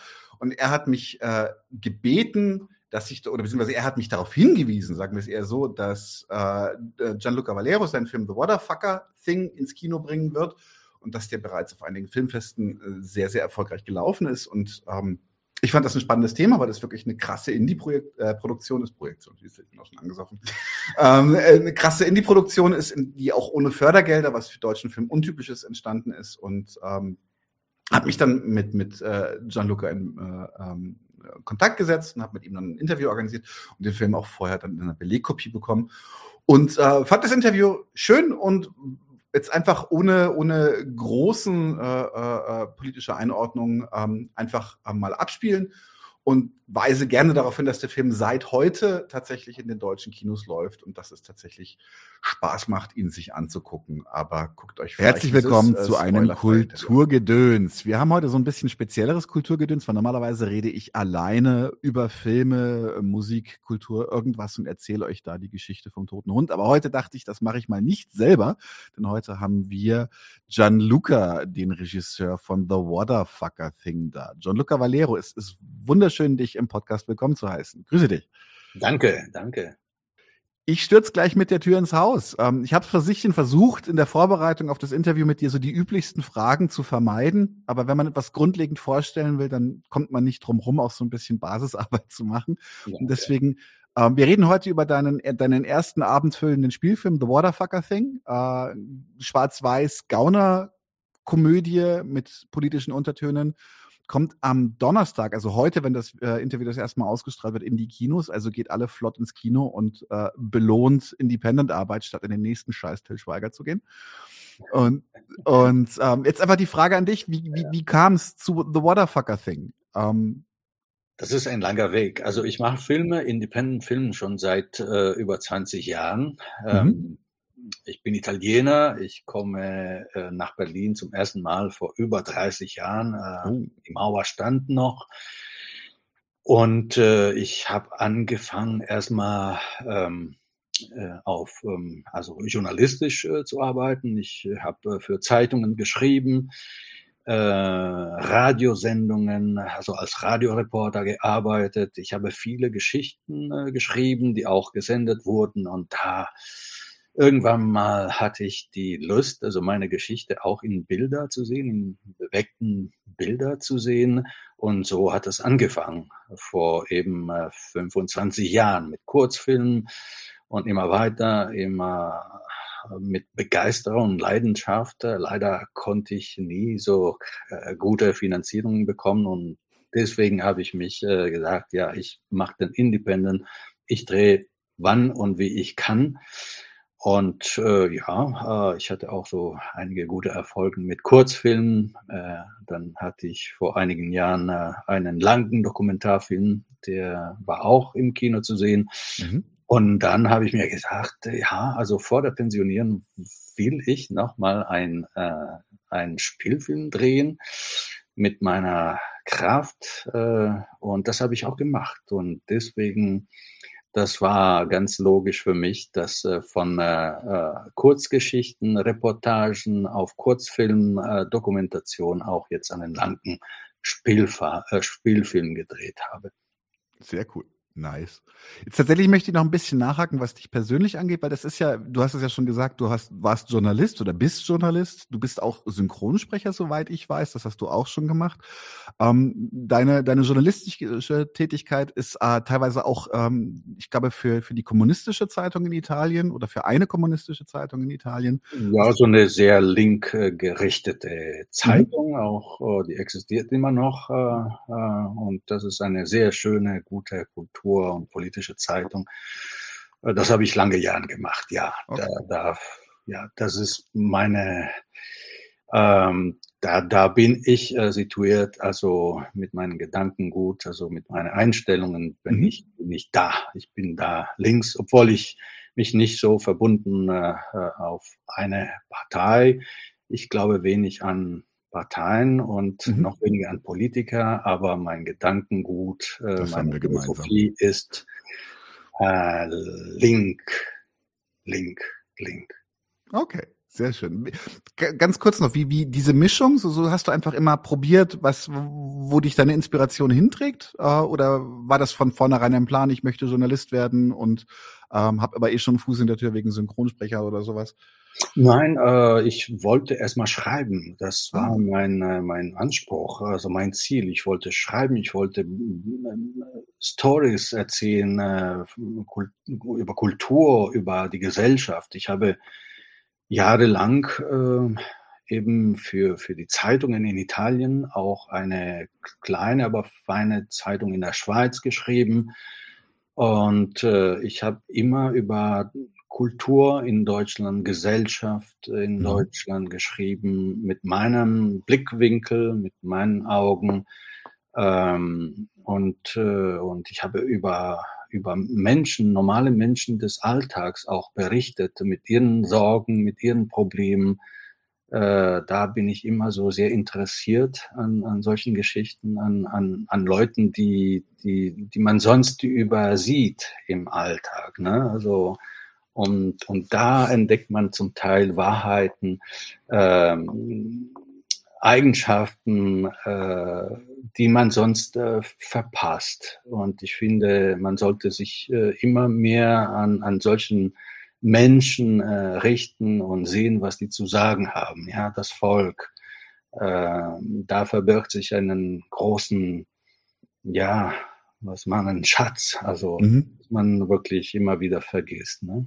Mhm. Und das war mein Ansatz. Und dann journalistisch zu arbeiten und dann, wie gesagt, äh, Geschichte schreiben, Reportagen und so weiter. Dann kam also der Wunsch, ich will auch äh, meine Geschichten auf der, auf dem, äh, auf der Leinwand bringen. Das war der Ansatz. Mhm.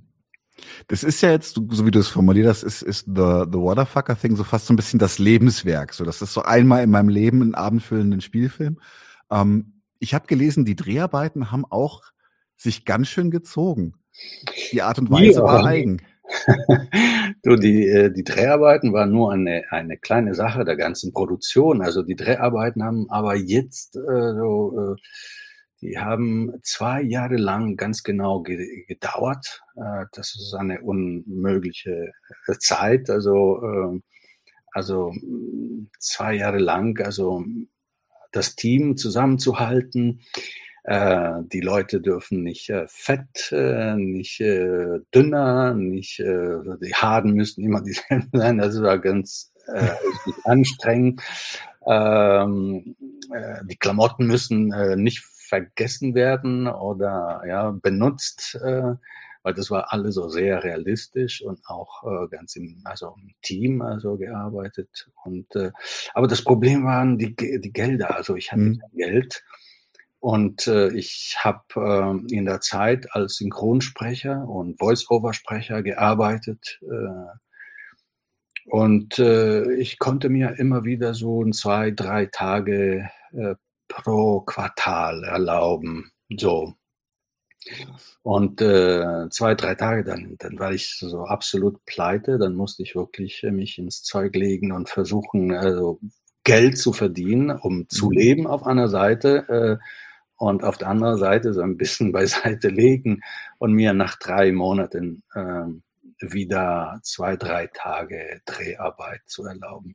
Das war sehr, sehr anstrengend. Aber die ganze Produktion von vorne bis hinten hat ähm, sechs Jahre gedauert. Sechs Boah. Jahre ist auch eine, ich war noch relativ jung, ich hatte schwarze Haare, habe ich jetzt äh, nur weiße Haare im Kopf, aber egal, bin glücklich. Sehr krass. Und wie fühlt sich das jetzt an? Jetzt, jetzt geht es am Donnerstag in die Kinos. Hast du, also ich, ich kenne das von mir, wenn ich eine ganz, ganz, ganz große Aufgabe erledigt habe, dann habe ich immer hinter so ein Loch hinterher, weil ich nicht weiß, was ich jetzt nächstes mache. Ja, es wird so sein. Das ist noch nicht vorbei, aber ich äh, eben bei jedem Film am Ende danach, also entsteht ein großes Loch, äh, äh, dass man aber irgendwann mal auffüllt und da entstehen wieder Projekte, äh, wieder Lust am was äh, Projekte zusammenzustellen, etwa irgendetwas zu machen. Es wird passieren, aber jetzt bin ich noch voll, voll im Stress, weil ähm, ja, die Vorbereitungen laufen und äh, als Independent, ich habe Gott sei Dank einen kleinen, aber sehr feinen und äh, ähm, ähm Verleiher, einen Berliner Verleiher. Zapcat. Zapcat Media. Hansi Grüße an Hansi an der Stelle, bester ja, Mann. Ja, der, der ist äh, sehr engagiert. Äh, wir sind auf einer Linie. Hm. Wir kennen uns schon ewig. Ah, also im okay. ersten Kurzfilm, den er mir so in, äh, im Kino Lichtblick äh, vorgeführt hatte. Äh, das heißt, wir wissen also, wie anstrengend das ist. Und, aber wir sind zu zweit im Grunde genommen und wir müssen die ganze Vorbereitungen äh, machen bis zuletzt. Versuchen, äh, alle Leute davon überzeugen, ins Kino zu kommen und äh, so den kleinen Indie-Film zu unterstützen. Und, ähm, und deswegen, die Arbeiten laufen noch. Äh, wir machen Tag und Nacht immer nur Promotion äh, mit, ja, wie du denkst, null Geld, mhm. aber viel Engagement.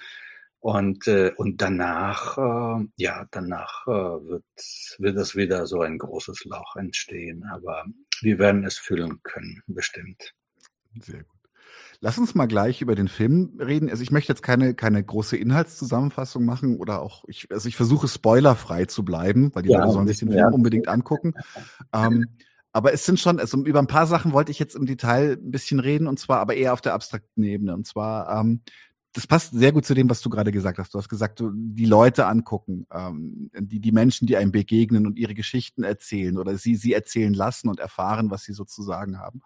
Weil was mir aufgefallen ist an dem Film, als ich ihn geguckt habe, ist, ist dass ähm, du machst wenig Exposition mit den Charakteren. Du, die, die kommen rein, sind dann da und du füllst das aber ganz, ganz extrem mit, mit vielen kleinen Details, ob das Poster im Hintergrund sind oder, oder, oder einfach so Kleinigkeiten, die im Bild dann geschehen, wo dann plötzlich so, und was du geschafft hast, und das fand ich auch wirklich schön, ist, ist du hast, du hast Charaktere erzeugt in, in so einem, in so einem wirklich kleinen Independent-Film, die lebendig sind und die trotz dessen, dass es eine Komödie ist, sind auch nicht einfach Clowns sind, sondern, sondern sie haben auch alle irgendwie eine gewisse, gewisse Qualität. Ich, mir ist der, der Ninja ist mir da aufgefallen, der so immer zwischen, der, der, der macht schon viel Unsinn und ist ein bisschen lustig, aber er hat auch, er ist ein anständiger Mensch und irgendwie will man mit allen drei, vor allem den drei Hauptcharakteren, will man auf, will man auf ein Bier gehen am Abend. Und ja, absolut. Ähm, äh, man kann sich vorstellen, also dass äh, mit diesen Leuten in, in die Bar zu gehen und zu plaudern und einen netten Namen zu bekommen. Aber das ist genau, was ich wollte. Also ich, äh, das, das sind immer meine Charaktere.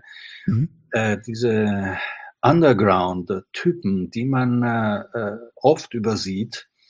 Aber da muss man wirklich aufpassen. Also ich äh, habe wirklich jahrelang als Radioreporter in Berlin äh, gearbeitet und ich war wirklich Tag und Nacht auf der Straße und ich habe solchen Menschen kennengelernt. Und ähm, die fallen erstmal nicht so unbedingt auf, aber wenn man mit solchen Leuten spricht, äh, wenn ähm, die ihre Geschichten erzählen, dann entdeckt man Welten, die wirklich äh, lohnenswert sind, zu, äh, erzählt zu werden. Also ähm, das ist auch äh, ein bisschen mein Ansatz, äh, der Film. Also es sind drei Figuren, die sich äh, untereinander nicht äh, unbedingt kennen. Also ähm, ja, zwei sind halt Brüder, ja, aber alle, die anderen kennen sich auch nicht. Die nähern sich aber nach und nach. Die mögen sich erstmal nicht, aber wenn sie, ähm, sie sich ähm, kennenlernen, wenn sie nahe kommen, dann entdecken sie, dass es mehr gibt. Es gibt eine Möglichkeit, äh, sich näher zu kommen. Es gibt äh, Gefühle, es gibt äh, eine Freundschaft. Und, und das wollte ich auch ein bisschen erzählen. Also Leute, lasst uns alle kennenlernen. Also mhm. dann werdet ihr sehen, dass wir, äh, dass wir zusammenarbeiten, dass wir zusammenleben können, mhm. äh, mehr als was wir denken. Und wenn wir zusammenhalten, dann können wir auch unsere Probleme am besten lösen. Ja, äh, das ist im Grunde, im Grunde genommen also die, die, so der Hintergedanke, was ich hatte, als ich diesen Film machen wollte. Mhm. Unterschiedliche äh, Menschen mit verschiedenen ähm, ähm, kulturellen Background oder sozialen Background, die kommen irgendwie zusammen, weil man kennt sich und da entdeckt man wirklich äh, eine Möglichkeit, zusammenzuleben, sich zu mögen, vielleicht nicht sich zu lieben unbedingt, aber zu mögen und zu sehen, Mensch, der Mann, mit dem ich also äh, ja nur ein Bier getrunken habe, da, da hat er viel mehr anzubieten, als ich dachte. Mhm. Das fehlt in unserer Gesellschaft, das fehlt wirklich. Also wir sind immer so mit Abstand, mhm. immer Konkurrenzgesellschaft. Konkurrenz, der ist, der kommt aus einer anderen Ecke, das will ich gar nicht wissen. Ne? Das ist Blödsinn, das ist pure Ignoranz. Also wir haben Schätze da zu entdecken, hm. die wir gar nicht äh, wissen. Also das, das also unsere Gesellschaft wäre äh, äh, äh, jahrelang nach vorne in die Zukunft äh, äh, besser vorbereitet. Also wenn dieser Gedanken in den Menschen mhm. wirklich sitzen könnte. Ja. Mhm. Was mir noch, eine Sache ist mir noch aufgefallen, da weiß ich gar nicht, ob das, ob das äh, Intention war. Mir ist aufgefallen, die beiden, die beiden äh, Charaktere, die, die, weil es kommen, kommen ja viele Gaunertypen vor und der Fahrer von Boss, Boss selber, äh, äh, alle möglichen und auch so, so, du spielst auch so ein bisschen mit mit mit der Absurdität der Charaktere, äh, mit Cem, der der der ich ähm, äh, Sass spielend in der Garage sitzt und von dort aus sein kleines Imperium leitet. Aber was mir aufgefallen ist, ist die beiden ähm, Charaktere, die, die am, am kernigsten sind und auch diese, dieses Badass, Gaunermäßige eigentlich am authentischsten vertreten, sind zwei Frauenfiguren. Das ist einmal die Hauptperson Sweetie, die zwar äh, übers Ohr gehauen wird am Anfang des Films, aber trotzdem sehr, sehr kompetent ist und auch, auch weiß, wie sie, sie hat ein Verständnis für die Situation, in der sie ist und äh, die, die, ähm, wie soll ich sagen, die Baseballschlagen, äh, Baseballschläger schwingende Helferin von Cem. Und ich fand auch witzig, weil der Moment, in dem die beiden sich begegnen, war so der Moment, also bei keiner, also die Bösewichte waren schon irgendwie böse, aber bei den beiden, als die beiden aufeinander waren, okay, und jetzt, jetzt ist Augenhöhe angesagt. Die beiden meinen, was sie sagen. Ist das Absicht gewesen, dass es ausgerechnet die beiden Frauenfiguren sind, die, die, die das Image des, des, des, des Streetwise Gauner am authentischsten verkörpern? Äh, das war schon Absicht, dass, äh, dass es keine äh, so klassische Unterschiede zwischen Männern und Frauen gibt. Also mhm. das ist auch ein bisschen ähm, ein, ein, eine kleine Anspielungen an, äh, an, an die vielen äh, Gauner Filme, Dramen, Thriller und so weiter, wo äh, Männer und, und Frauen immer so eine bestimmte Rolle, das ändert sich mhm. natürlich im Kino, aber ich wollte da nicht äh, den Unterschied machen, äh, Frau und Mann. Also ich hatte in diesem Film also eine große Lust, äh, solche Frauen zu sehen, die auf Augenhöhe mit Männern und, und oft ähm, äh, Tätigkeiten äh, ausüben, die in der Regel äh, von Männern übernommen werden. Das ist mir inzwischen auch langweilig und mhm. äh, und ich glaube, das ist auch nicht mehr so die absolute Realität. Das, äh, das mhm. ist einfach was, äh, was die uns äh, verkaufen wollen, weil es ist so immer gewesen und die Leute reagieren immer so, oh ja, das ist klar, das war schon immer so. Ich wollte so was anderes anbieten, weil also wenn man sich ein bisschen in einer, in einer naja, im Kreuzberg, Neukölln rumläuft und so weiter, das ist, äh, es ist natürlich immer nur eine sehr starke männerdominierte Welt, Mhm. aber, äh, aber nicht immer. Also ich glaube, Frauen äh, haben ebenso äh, die Macht über Männer zum Teil und das Recht, das zu haben. Und ich wollte das im Film zeigen einfach, weil äh, mh, also Unterschiede Mann, Frau im klassischen Sinn finde ich mh, nicht mehr aktuell und das interessiert mich auch nicht. Also mich interessieren ihre Geschichten. Und das ist umso spannender, finde ich, also wenn man endlich eine Frau sieht, wie sie spielt, eine Rolle, die seit ähm, ja, 100 Jahren immer nur von Männern übernommen wurde. Also da, da, da ändert sich auch so der Blickwinkel. Ne? Also wie man, äh, äh, das stört auch. Ich habe auch gesehen, also bei mh, einigen Screenings, also Menschen waren so ein bisschen irritiert oder nicht, konnten damit nicht genau umgehen und auch so die Sprache, auch äh, ein bisschen politisch ähm, inkorrekt, ähm, aber immer gut gemeint, also nie, äh, also es sind Sprüche, die auch also zum Bedenken geben, aber die, wir haben darüber sehr, sehr aufgepasst, also niemanden zu verletzen. Und, äh, ähm, und immer gesehen, dass die Absichten ganz klar sind. Aber trotzdem, äh, ich muss sagen, einige Menschen, also einige Zuschauer fühlen sich äh, da ein bisschen ver verwirrt und verloren, weil das ist eben so ein Schemata, ähm, das sie nicht kennen. Und die haben Angst, sind wir richtig hier? Ähm, darf man das sagen? Darf man so, so sein und so weiter? Solche Fragen für mich auch interessant, weil die bringen so eine Diskussion. Ne? Mhm. Mhm. Okay.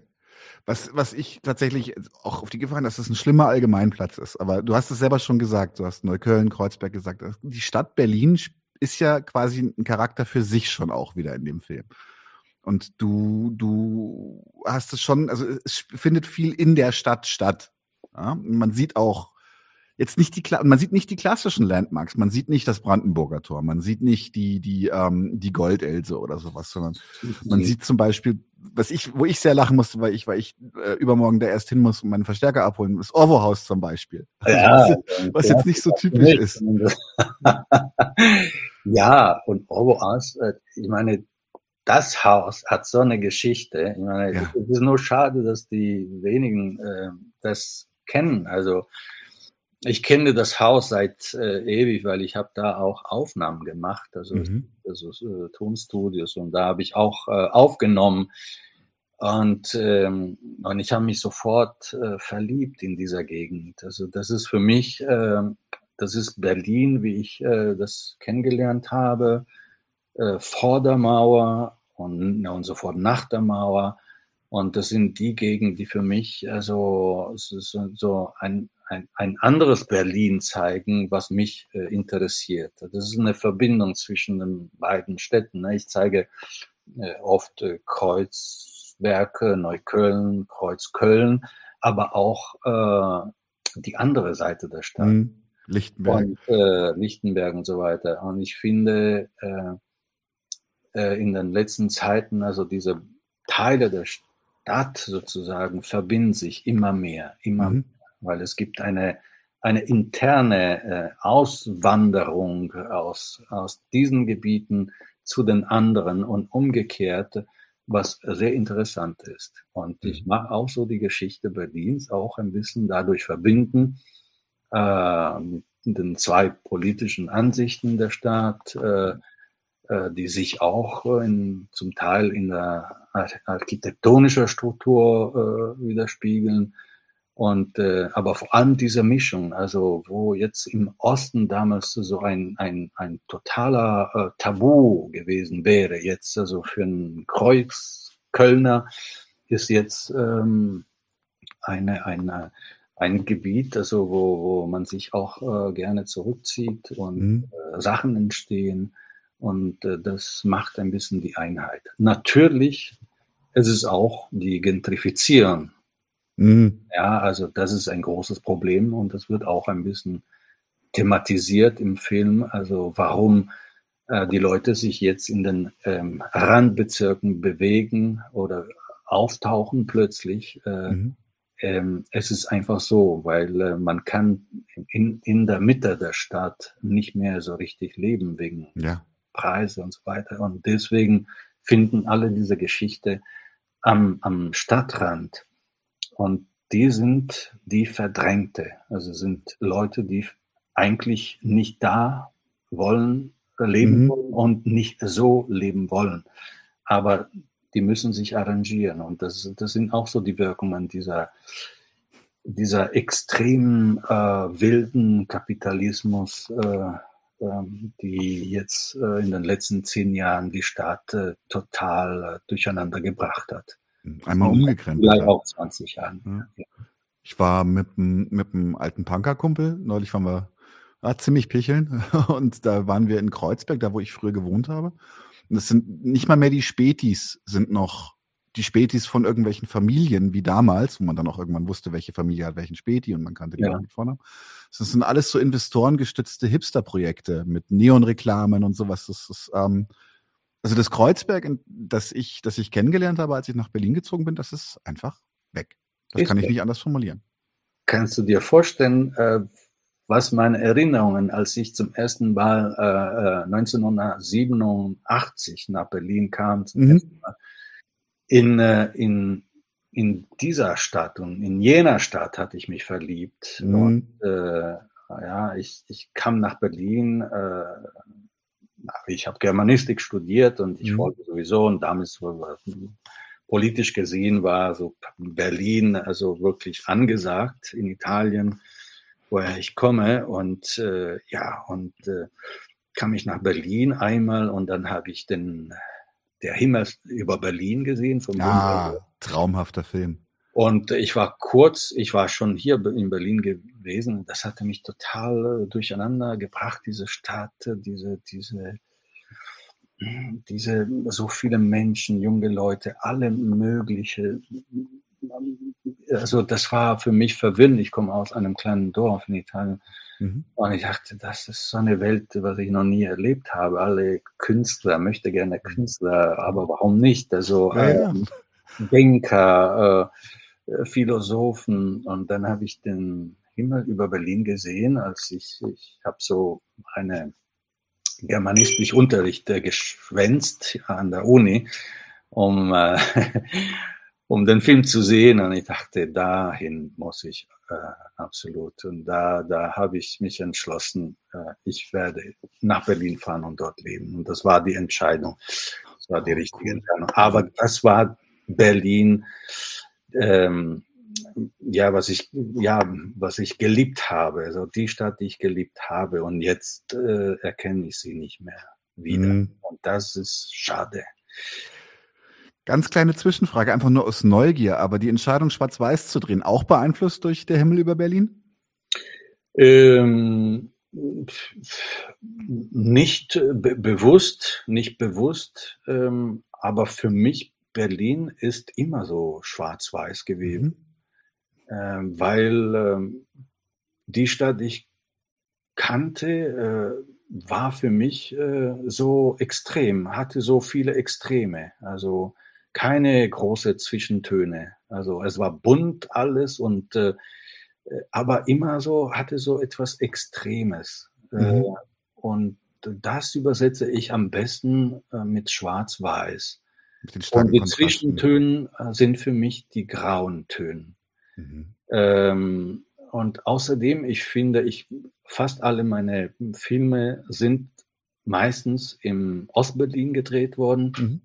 Und ich finde, ähm, also da kann man wirklich fotografisch, also ganz schöne Bilder drehen. Äh, und die Grafik der Stadt äh, ist so klar definiert, äh, so rationell und und so schön grafisch.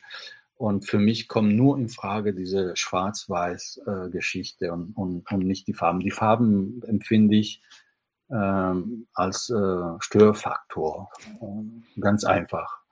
Einfach weil die Geschichte das ähm, Schwarz-Weiß brauchte für mich Mhm. und die Stadt braucht auch so ein Schwarz-Weiß-Bild.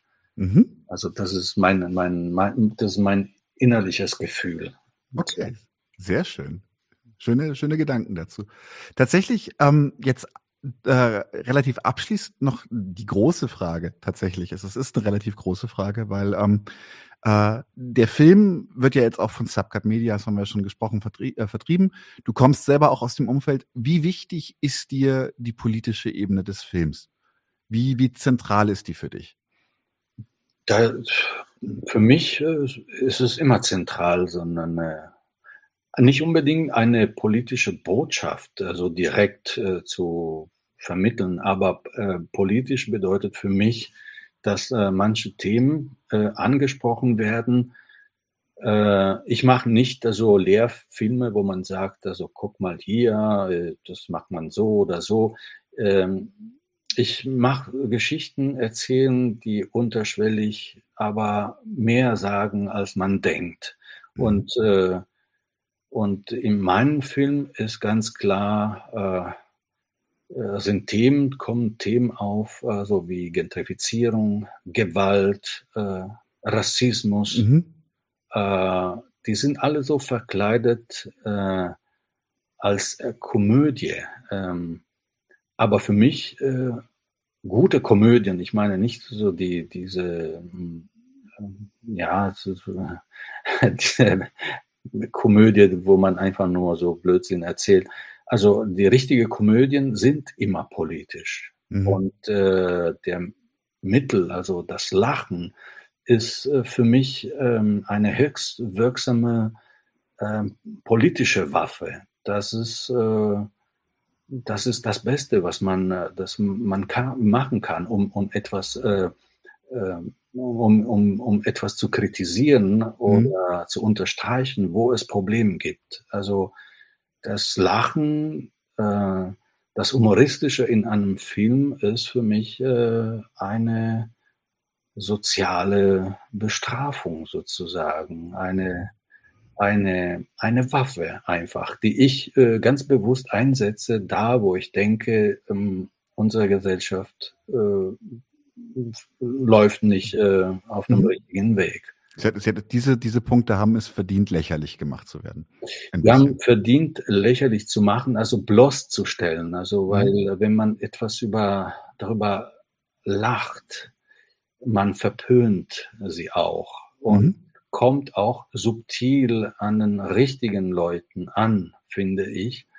Und daher ist für mich in meiner Erfahrung, auch in meiner Geschichte, so wie ich die Filme immer betrachtet habe, ich komme sehr, also ich bin sehr beeinflusst worden von den italienischen Komödien, die Mhm. von, äh, nach dem Krieg bis in den 70er Jahren entstanden sind. Also Meisterwerke, Klassiker, die Mhm. weltweit bekannt sind, die waren alle Komödien, aber die hatten immer, äh, die waren immer so sehr kritisch. Die waren zum Teil, äh, ähm, die waren mehr kritischer als jeder, Dra jeder Drama oder ja jeder andere Film.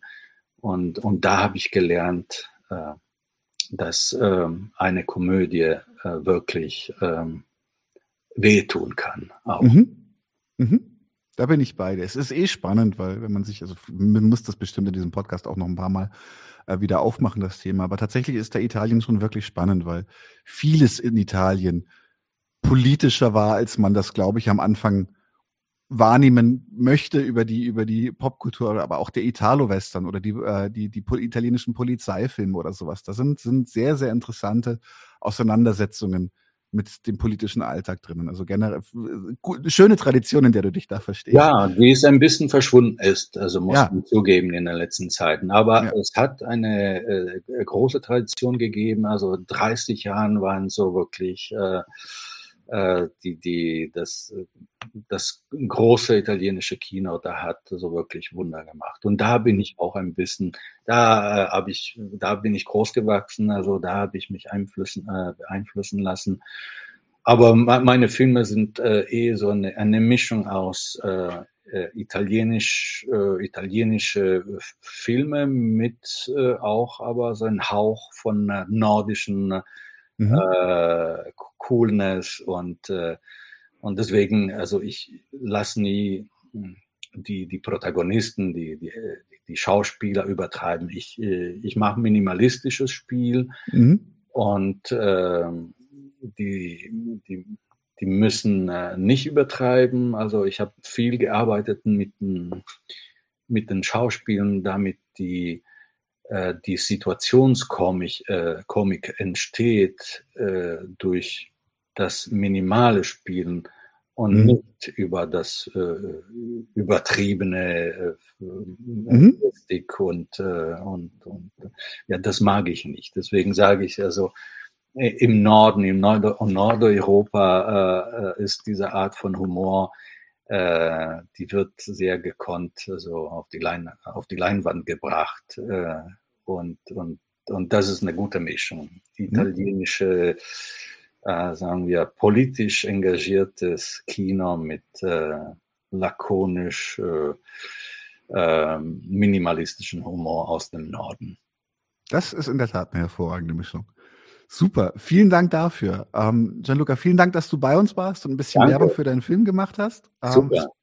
War mir ein großes Vergnügen. Ähm, der Film startet äh, Donnerstag, den, den 25. 20. Genau. Januar. Äh, wir haben Premiere aber am äh, Mittwoch, den 24. in der Kulturbrauerei im Kino. Da sind noch einige Karten zu bekommen. Das wird gestern sein, wenn wir es ausstrahlen, leider.